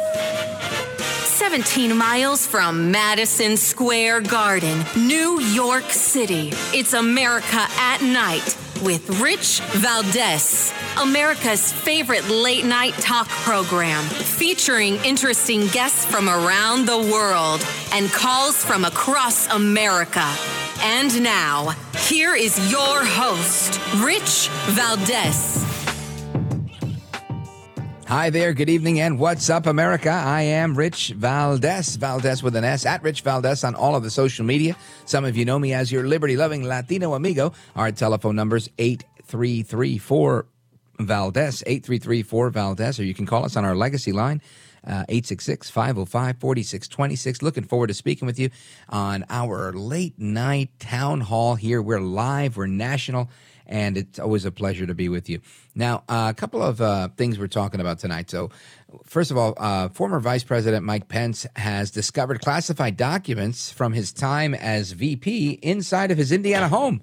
Lo and behold, they decided to clean up today in the Pence household, and dusting things off, vacuuming, you know, zzz, little duster here and there, and then all of a sudden, blowing off that stack of papers, making sure that uh, there's no dust. Oh my gosh, what are these? These are classified. Gee, Willikers, we better notify somebody. Everybody, make sure you look under your chair, check your mailboxes. You might have some classified documents laying around. But that's what happened uh, with former Pre- Vice President Mike Pence today. And uh, we'll talk a little bit about that in a moment. Uh, we also have uh, Governor Gavin Newsom saying, um, Newsom, I actually said, uh, Newsom saying that he is going to uh, double down on gun control. Um, that continues to be the case in California. We're going to get to that in a moment. We also had um, former Secretary of State, who was former CIA director and a congressman from uh, from Kansas, Mike Pompeo joined the show earlier today, and that was a lot of fun. Uh, we got I got to ask him a lot of really good questions. He was forthright about everything. Uh, he came clean about the um, his response to the Washington Post that had been badgering him, uh, saying that you know he was obfuscating on answering them and this and that. He answered the, their charges very clearly on this program. If you missed it, check out the podcast. Uh, he also and that's the podcast for America at Night. Not to be confused with the stellar top 100, occasionally top 200 podcast. This is America with Rich Valdes, uh, which is the weekly one. And uh, that's going to be updated really soon. So keep your eyes and ears open for that one. Uh, but I do have a couple of clips of former Secretary Pompeo on with me earlier, real short ones. One where he was responding to how the media is mischaracterizing his critique of Ambassador John Bolton who had released a, a, memoir with some classified material in the book. And here's what he had to say about that. Ambassador Bolton and I agreed on just about everything. We were working in tandem on the substance, but mm-hmm. I think I think I think John made an enormous mistake by putting classified information in a book about an administration that was still in office. Now, uh, he was also very candid and very forthright when I asked him about his intentions uh, to run for president of the United States. Check this one out. We're doing the things one would do to get ready. We're praying about it, but we, we haven't decided yet. In the next handful of months, we'll we'll make that decision. Of course, I'm uh, fully expecting uh, Mike Pence to come back on the program should he decide to make that announcement because we want to bring it to you first and live and national right here on America at Night.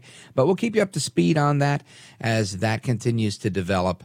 And I want to go to your calls. Let's uh, go to Tennessee, Bradford, Tennessee. Check in with Neil, WCMT. Go right ahead, sir. Hi, Rich. How are you tonight? Wonderful. Thank you. Good. I've been thinking a lot about the story about Vice President Pence and those national security documents that were found at his home in Indiana, Rich. I'm beginning. Well, first, let me ask you, Neil. Have you looked around today when you were cleaning up the house? Did you find any classified documents in your home? I complete innocent on that one. There's no dirty goings on here in my house. All right, perfect. Go right ahead. Okay, I started to say I believe that with Mr. Trump and Mr. Pence having been found possession of uh, classified documents, and now President Biden, I think both sides probably get a little loosey goosey and uh, with the national security papers. I was think, but I will concede the point for the sake of argument that during a transition, when an old administration is leaving office and a new crowd is getting ready to take over, they're racing against the clock and the old, uh, the outgoing people probably say, well, the new people will be taking on a matter of days, if not weeks, and we got to get out of here. So they'll just grab everything up and throw it in a box and take it and maybe put in a storage unit or throw it in a closet or whatever, not really pay attention to what's in that box. And years later, voila, there she is. That's just my yeah. take on it. I think your take is absolutely right, though.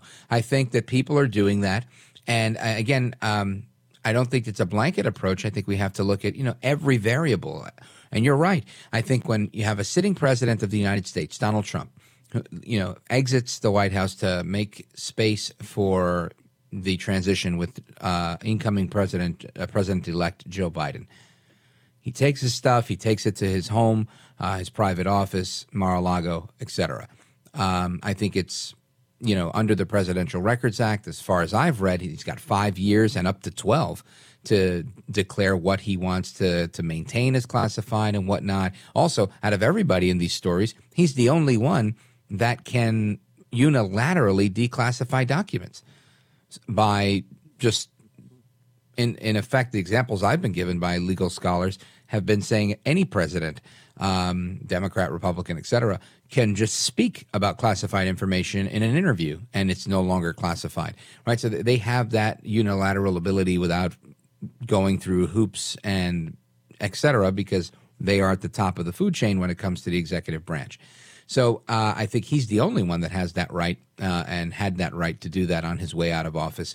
And he's the only one that is immediately just out of office. That we're at the two year mark as of last Friday, but you know, this stuff happened several months ago. So we're talking about a year and a half outside of, of his exit from the White House. Whereas Biden, these are documents in multiple locations, uh, half a dozen years later. I think they're they're very unique situations because Biden doesn't have the right to declassify any of these documents. So I think, you know, all of the uh, the facts have to be considered, and I think you're right. There are a lot of people that are being sloppy uh, with this. And I would say it's mainly these people that didn't have the right to have these documents in the first place, especially the ones from his term as a senator. Right? Uh, Biden has some some uh, some document that was uh, obtained that said it was from his term as a U.S. senator, and some are suggesting that you could only view these these documents in a uh, SCIF, one of those uh, secure compartmented information facilities. So um, I don't know. It doesn't sound good to me. And uh, Kevin McCarthy, the Speaker of the House, uh, made some comments about Mike Pence and about the, the differences between the two of them. Uh, I want to get to that audio. If can we get to that audio?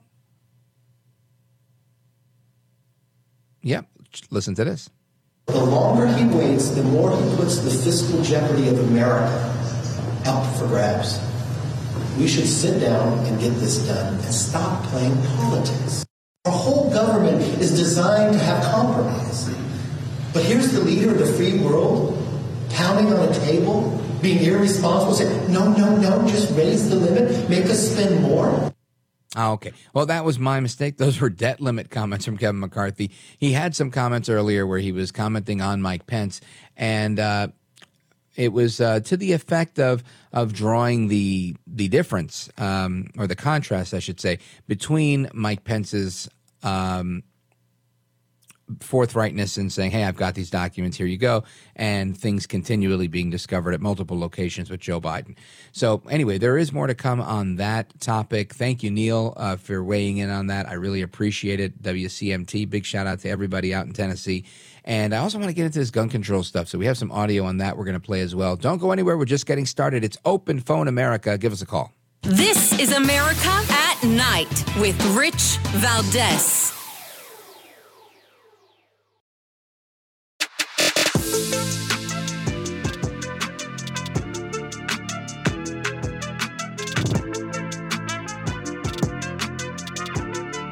Call now 833 4 Valdes. That's 833 482 5337. 833 4 Valdes.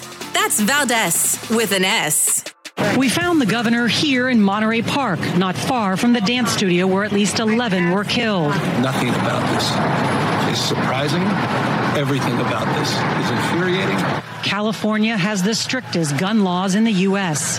I mean, the Second Amendment's becoming a suicide pact. But there's many people in this country that support the Second Amendment I support- and, are, and are lawful gun owners. Yeah, I have great respect. I have no ideological opposition to someone reasonably and responsibly owning firearms and getting background checks and being trained. Authorities say the shooter used a modified pistol with a high capacity magazine. But how did he get a gun that's illegal in the state of California? Exactly. We'll figure it out. That's going to happen. Never you got to enforce laws. Things fall through the cracks, but it doesn't mean you give up. All right, so there's uh, Mayor, excuse me, Governor, former Mayor, uh, now Governor Gavin Newsom, uh, saying it's a suicide pact. That's what he thinks about the Second Amendment.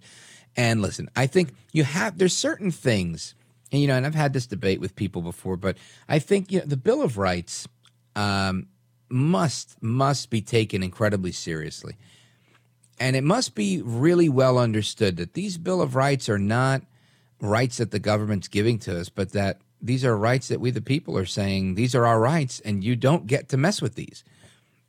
And it's so important that we have to kind of outline that we're we're excluding the government, right, from from their involvement and infringement upon these things.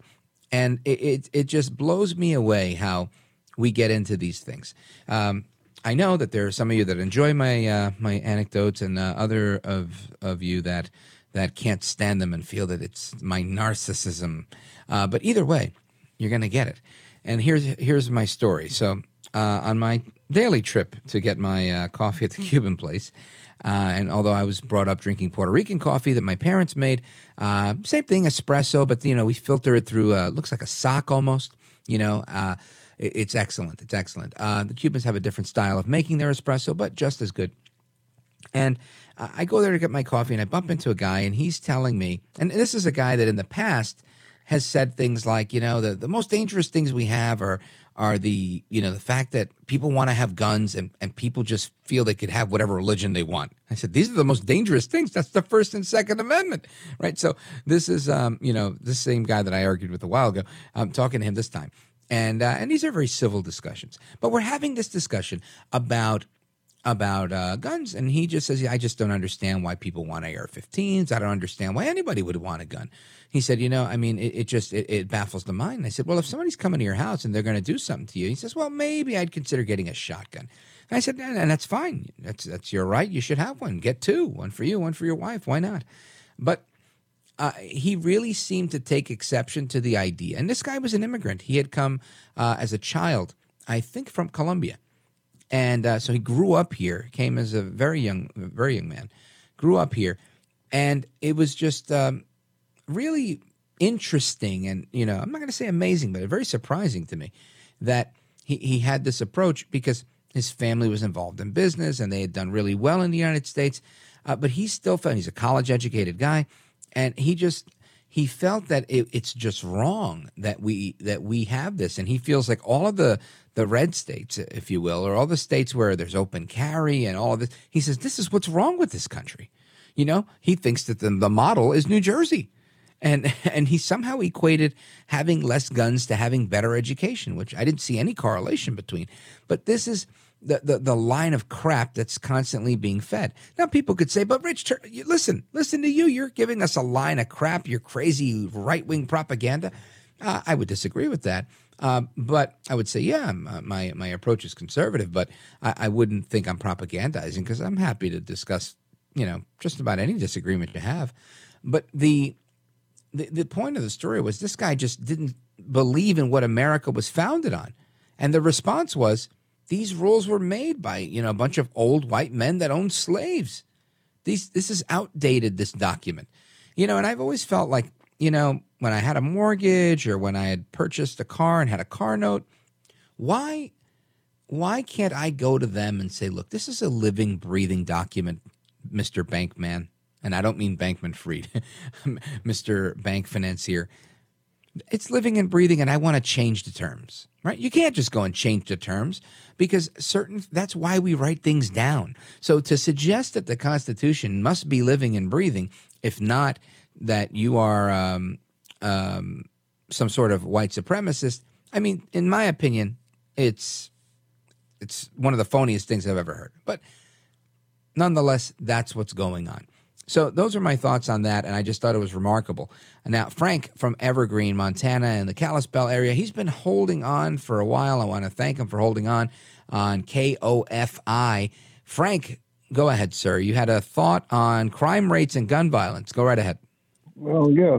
First off, I want to say if I'm drinking coffee and holding a gun, especially biting coffee, my nerves get jiggly and I can't shoot right you know, and uh, sorry to hear that.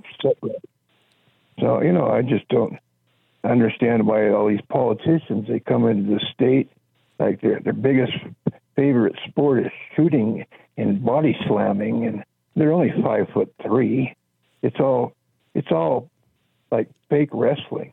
Watching these politicians, yeah. you know. Do you have anything that's actually on topic, Frank, about the guns and crime? Well, I, I think Montana's always been a safe state until these tin horn politicians moved in, trying to save us from ourselves. Do you, so you feel it's become dangerous? For, for, for them, they they got walk around like they they got to go to gun rallies and and and beer drinking contests and you know. Well, let's take it one step at a time. So, uh, are you saying that crime is jumping in in uh, Montana? No, it's jumping in other states where there's there's real high crime rate and everything, and, and crime law. And you're blaming that on coffee and beer and politicians. But we we just don't need uh, a new religion moving into us, you know, to save us from ourselves, you know, that we're all sinners, you know. Sure. I mean, by God, uh, e- even in this state, uh, if you get out of prison, you got the right to, to a gun, you know, if you're going to survive. There's bear and everything to, out in the woods, and my gosh, it, it, it just facts of life. It's just. Uh, yeah, listen, you got bear out there, and in New York City, we've got I don't know Antifa. we've got all sorts of crazies walking around. I think everybody should should uh, have again uh, their their rights. I don't think we should give them up based on on our region. So I think it's a, it's a good point, and I agree with you. Nobody needs a new religion. Nobody needs a new politician in town. You know, singing a new song, acting like a tough guy. But it, lamentably, this is what politicians do. Whether they're the ones you like or the ones you dislike, uh, there's always going to be that politician that wants to kind of puff up his chest and say, "Hey, I'm the new I'm the new sheriff in town." And I don't know if there's any getting around that, Frank. Well, yeah, it's mostly over in the big politi- political areas, but by, by, God, they're moving in like crazy. But they're going to be moving out soon. Um, we're not going to have a spring. It's going to go from winter to summer again. It's just going to be a, another flood year effect because it's of the lunar cycles of the of the super moons and super moons. Year, it's going to yeah. The loans are going to fade out next year, but uh, we're going to have lower tide. But we're going to have more more hurricanes and fires and everything and flooding this year. So it's All right. Well, thank you for the um, geography and geology and uh, every other update you gave us, Frank. Uh, it's always an education speaking with you. I thank you for it. And more on your calls coming up. We've got calls in Indiana and Maryland and more coming straight ahead, so don't go anywhere. Looking forward to those. I'm still trying to decipher everything I just learned from Frank in Montana. It's always a pleasure. And again, give us a call. 833 4 Valdes is the phone number. I'm looking forward to speaking with you on Open Phone America. America's late night town hall. We're live, we're national, and you are being heard. So feel free to give us a call. 833, the number four, Valdes, V A L D E S. I'm Rich Valdes. We're coming right back. Don't go anywhere.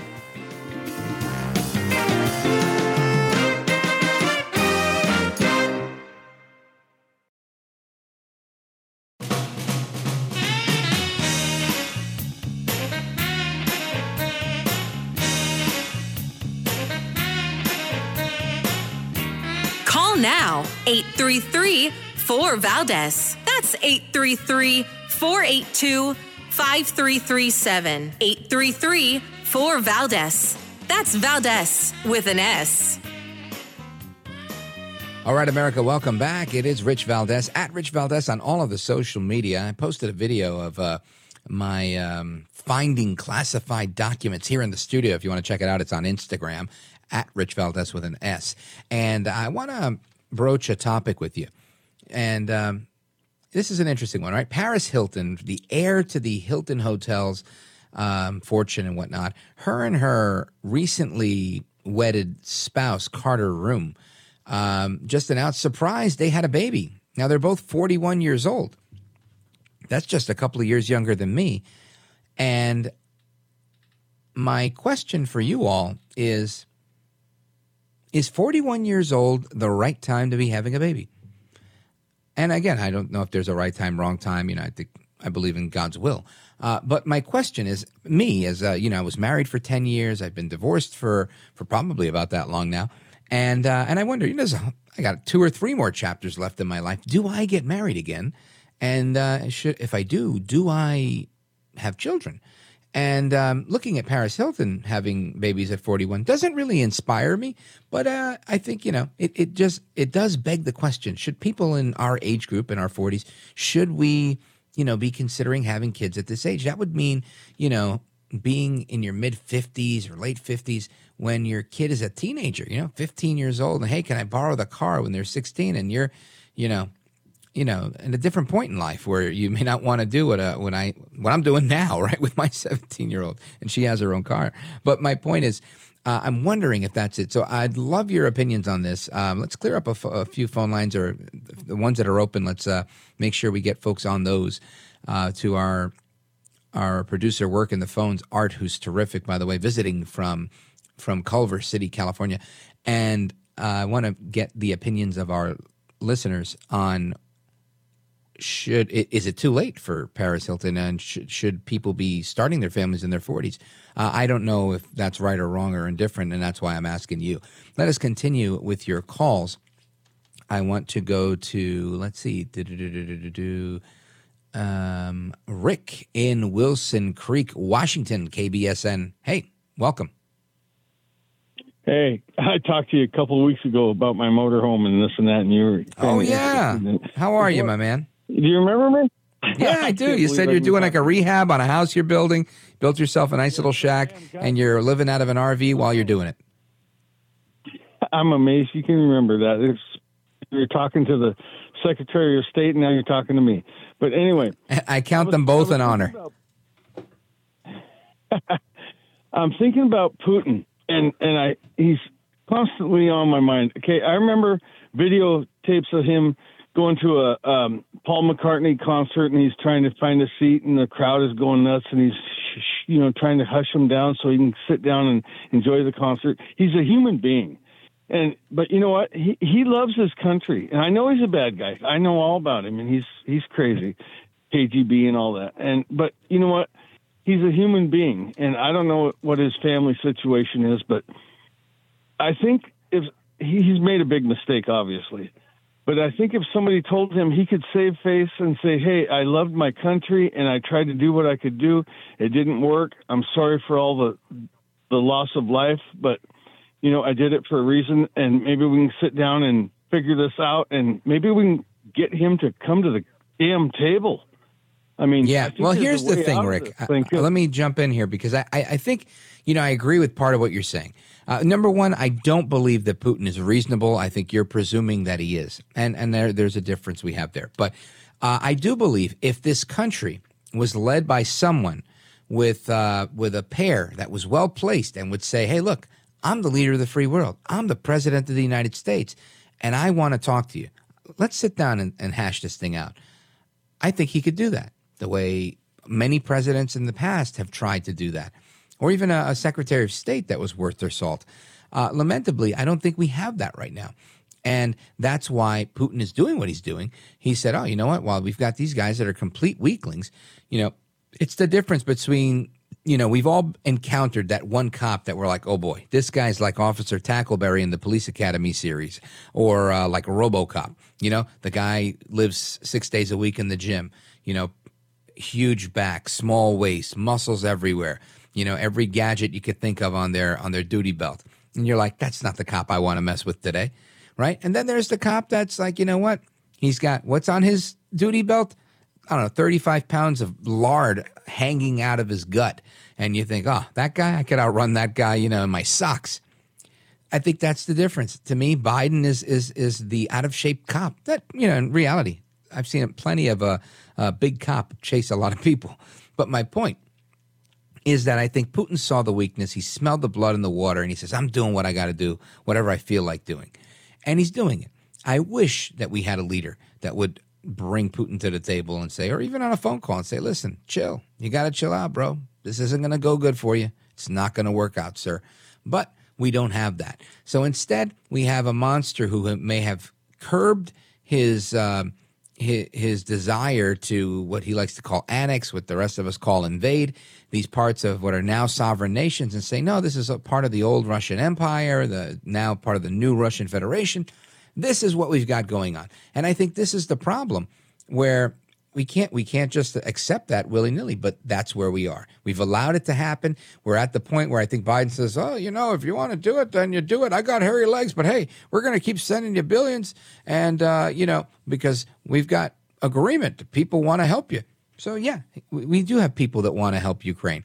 And then we have some people saying, you know what, forget Ukraine. We can't help them anymore. Why? Because it's Biden the one that's in charge of everything. Notice how nobody balked at helping Ukraine when it was Trump that was helping them. Nobody said, "Oh my gosh, Zelensky is in is in, in stiletto heels and and uh, and tight pants." Uh, Zelensky is the, the the world's biggest actor. These guys are running the psyops campaign. They're doing this and they're doing. Nobody said anything about Ukraine when Trump was sending them javelin missiles, and he was because he was trust but verify. He was saying, "Look, I know you need these weapons to protect yourself in case what's happening. Obama sent you blankets. I'm going to send you lethal weapons. Right? We're going to make a deal here." He was being a leader. And that's what we need. So I think it's not about not helping Ukraine. It's about being judicious, trust but verify, making sure we do the right thing and we put America first. And that's uh, unfortunately not what Biden's doing. It seems like he's just doing self dealing like he always has and uh, helping out his friends in the military industrial complex and just going, um, g- going along to get along. And I think it's a horrible place to be uh, for for our country, a hundred billion dollars and counting. It's crazy, but that's where we are. And I think you're right. If we could sit this guy down and say, "Look, there's a way out for you where you could save face," the problem is the only way they save face is by taking m- more of what they claim is theirs. You know, eventually they're going to go after Belarus or wherever, or have they- they're they're satisfied. I think momentarily when they have their own puppet government in place, but instead you've got Zelensky in place, and uh, I don't I don't think I would say that Zelensky is our puppet government. Uh, maybe they are, and when I, by our maybe I mean the United States. Uh, but maybe that's not the case, right? Uh, I think we, we've seen the different factions in the past, so I can't you know I can't weigh in on uh, in any concrete fashion on on who Zelensky's working for, but I can say we're, we're sending entirely way too much money, not enough weapons, and there isn't a plan in sight. And now you've got all these people sounding the alarm that there's this clock, right? And I didn't even get into this because during the break, I was telling uh, our producer, Tom, Count Delacula, I was telling him, you know, everybody's sounding the alarm on this on this doomsday clock, and I just don't think anything's going to happen because of this concept that we always hear about this mutually uh, assured destruction. And I don't think anybody wants to to die in nuclear ruin, not even Vladimir Putin. So he might be crazy, but he's not stupid, right? And I think ultimately that's what it comes down to. So thank you, Rick, for listening. I appreciate it. It's always a pleasure to hear from you. Keep uh, the calls coming in from Washington State, KBSN. There is more to come straight ahead. Your calls and more. I am Rich Valdes. Don't move a muscle. This is America at Night with Rich Valdes.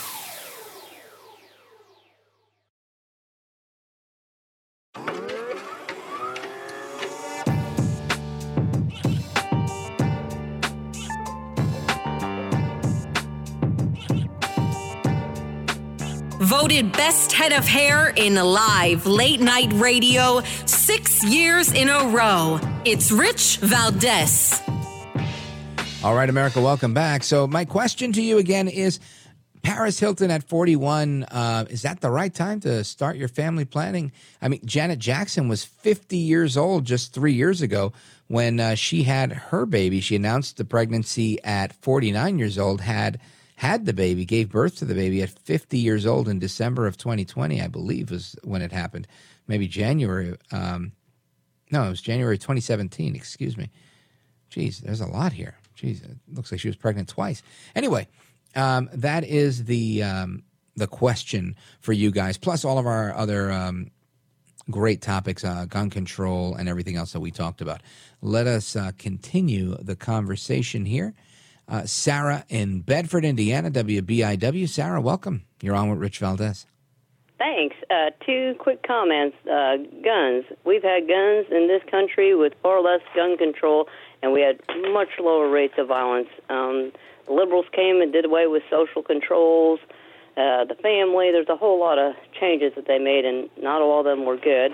And you can see the crime rates start to spike from the 60s onward. So maybe we'll keep our guns and get rid of some of the breakdown of the family and the loss of morality and, and uh, take care of the problem. Uh, you know, countries with strict social controls like Japan and Switzerland, opposite ends of the gun control spectrum, and yet they have lower crime rates. And then, secondly, you're doing a great job. There's a lot more. We get a lot more time to talk with you as host. You get to talk back and forth.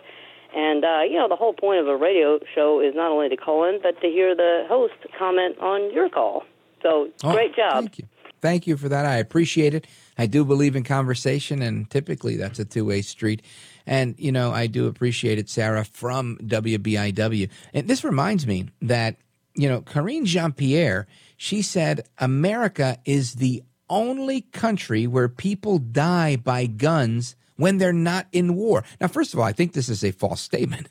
Uh, I mean, um, literally, I think El Salvador, at least up until about a year or so ago, led the pack in the amount of people dying um, when there wasn't a war going on. Uh, but yet, um, this is the comment that she made, and uh, we have the audio, but I'm not going to play it. But this is, you know, between her and, and, and a reporter friend of hers in the White House. And it makes me think, is this where we're headed, Sarah, where we're just going to make stuff up? Yep, I think the liberals do that. They have a social narrative and they have changes they want to push. And now we have a media that overall supports their narrative. And people aren't going to look at history. They aren't going to talk to older people who lived in more peaceful times, and those people are going to die out. And their their so-called truth will be the only truth. So it, yeah. it's sad to see it happen. Now, Sarah, you're in Bedford, Indiana. Uh, being from Indiana, did did you check your home today for classified documents like former Vice President Pence did? Uh, no, no. I work at a school. I work around enough classified documents, uh, kids' sensitive homework thrown on the floor and stuff like that. We're we're still trying to secure all that. all right. Well, make sure you check your home because that's the new trend now. Everybody's checking their home for classified documents. Thanks, Sarah. Good chatting with you. Uh, let us continue to Charles in Montgomery, Alabama. KNSI. Charles, welcome. You're on with Rich Valdes. Thank you, Rich. You're doing an excellent job, sir. I really like your show a lot. Thank you for listening. I, I appreciate the conversation. Uh, so, what's your About thoughts on marriage? Um, my mother and father. I'm 70 years old. I've That's had it? a very having a very good life. My mother and father met in World War II. They were officers in World War II. Cool. My father, I was the oldest of two children. My father was in his 40s when he had me. My mother was in her was 37 when she had me. Wow, we, uh, Wonderful interesting. Yeah, listen to this. So my dad was 41 when I was born.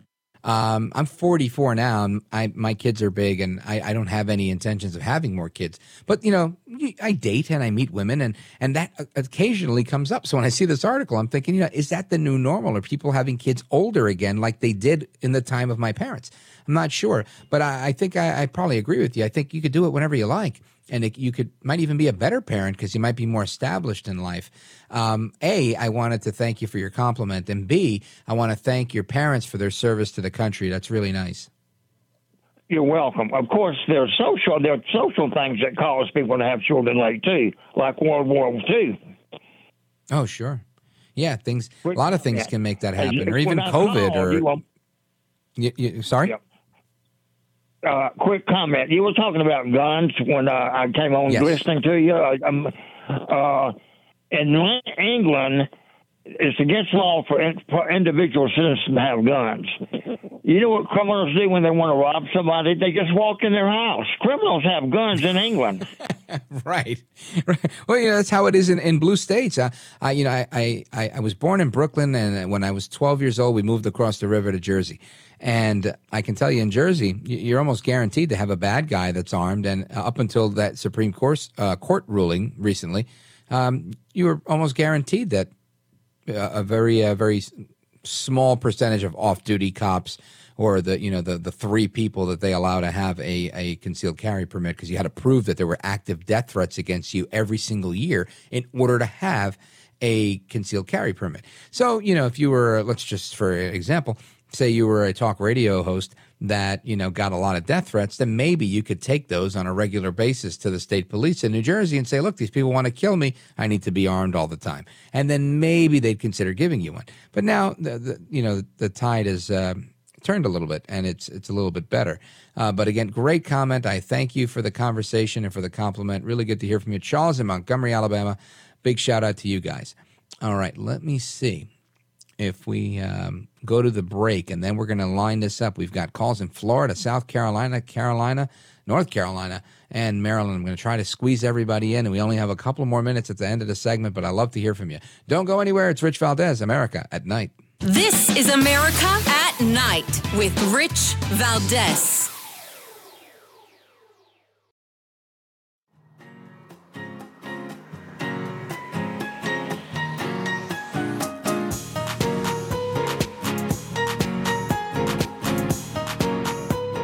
This is America at Night with Rich Valdes. Let's check in with Guy in Vero Beach, Florida, WTTB. Guy, what's going on, man? Uh, the gun violence thing and the and the gun regulations. Um, ATF is currently putting out a rule since they can't make laws, they make rules that uh, make that makes uh, um, braces illegal and turns what they have classified as pistols with arm braces into short-barreled rifles and shotguns. They're doing this by rule, which is not legal under the Constitution. And everybody listening needs to call your congressman and tell them to work on a CRA, the Congressional. Um, uh, oh my God! I just I just went blank. The yeah, um, well, I, I get the gist of it.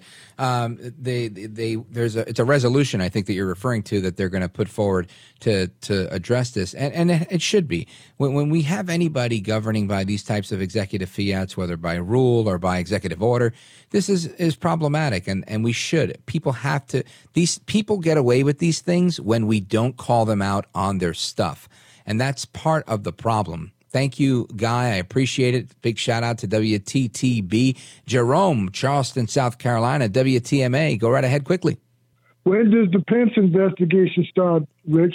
I would hope They that they're going to announce a special counsel today. I would hope that they announce that they're going to start looking into it right now. uh, because it seems like everybody else involved has one. Why not, right? We've got one for Biden, we've got one for Trump, we've got one for everybody else. Why not have one for Pence, right, Jerome? Yeah, how long is how long he been hiding his secret documents that he lied about to David Muir ABC? Do you have the document? Oh no, I don't have any documents. Yeah. Well, well, guess what? I think the answer to how long is pretty simple. He left office on January 20th. Uh, it's about a year later. And um, uh, listen, I say you, you treat them all the same way. Are we going to treat them all like we treat Biden? That'd be nice, right? If they treated him the way they treated Biden, let the lawyers do it. So far, it looks like they're treating ex- treating him exactly the way they treated Biden. And the only one that's the odd man out is Donaldus Magnus El Trompito, the 45th president of these United States, the only one that had the ability to declassify everything on his own unilaterally. He, he's the one that got the raid on his property with the FBI and whatnot against his will. So, anyway, Jerome, thanks for the call. I always appreciate it. Matt in North Carolina, WTKF, Frank in Cumberland, WCBC. Thank you guys. The music means we got to go. Hasta la próxima. Until the next time, take care, good night, and God bless. I am Rich Valdes. This is America at Night.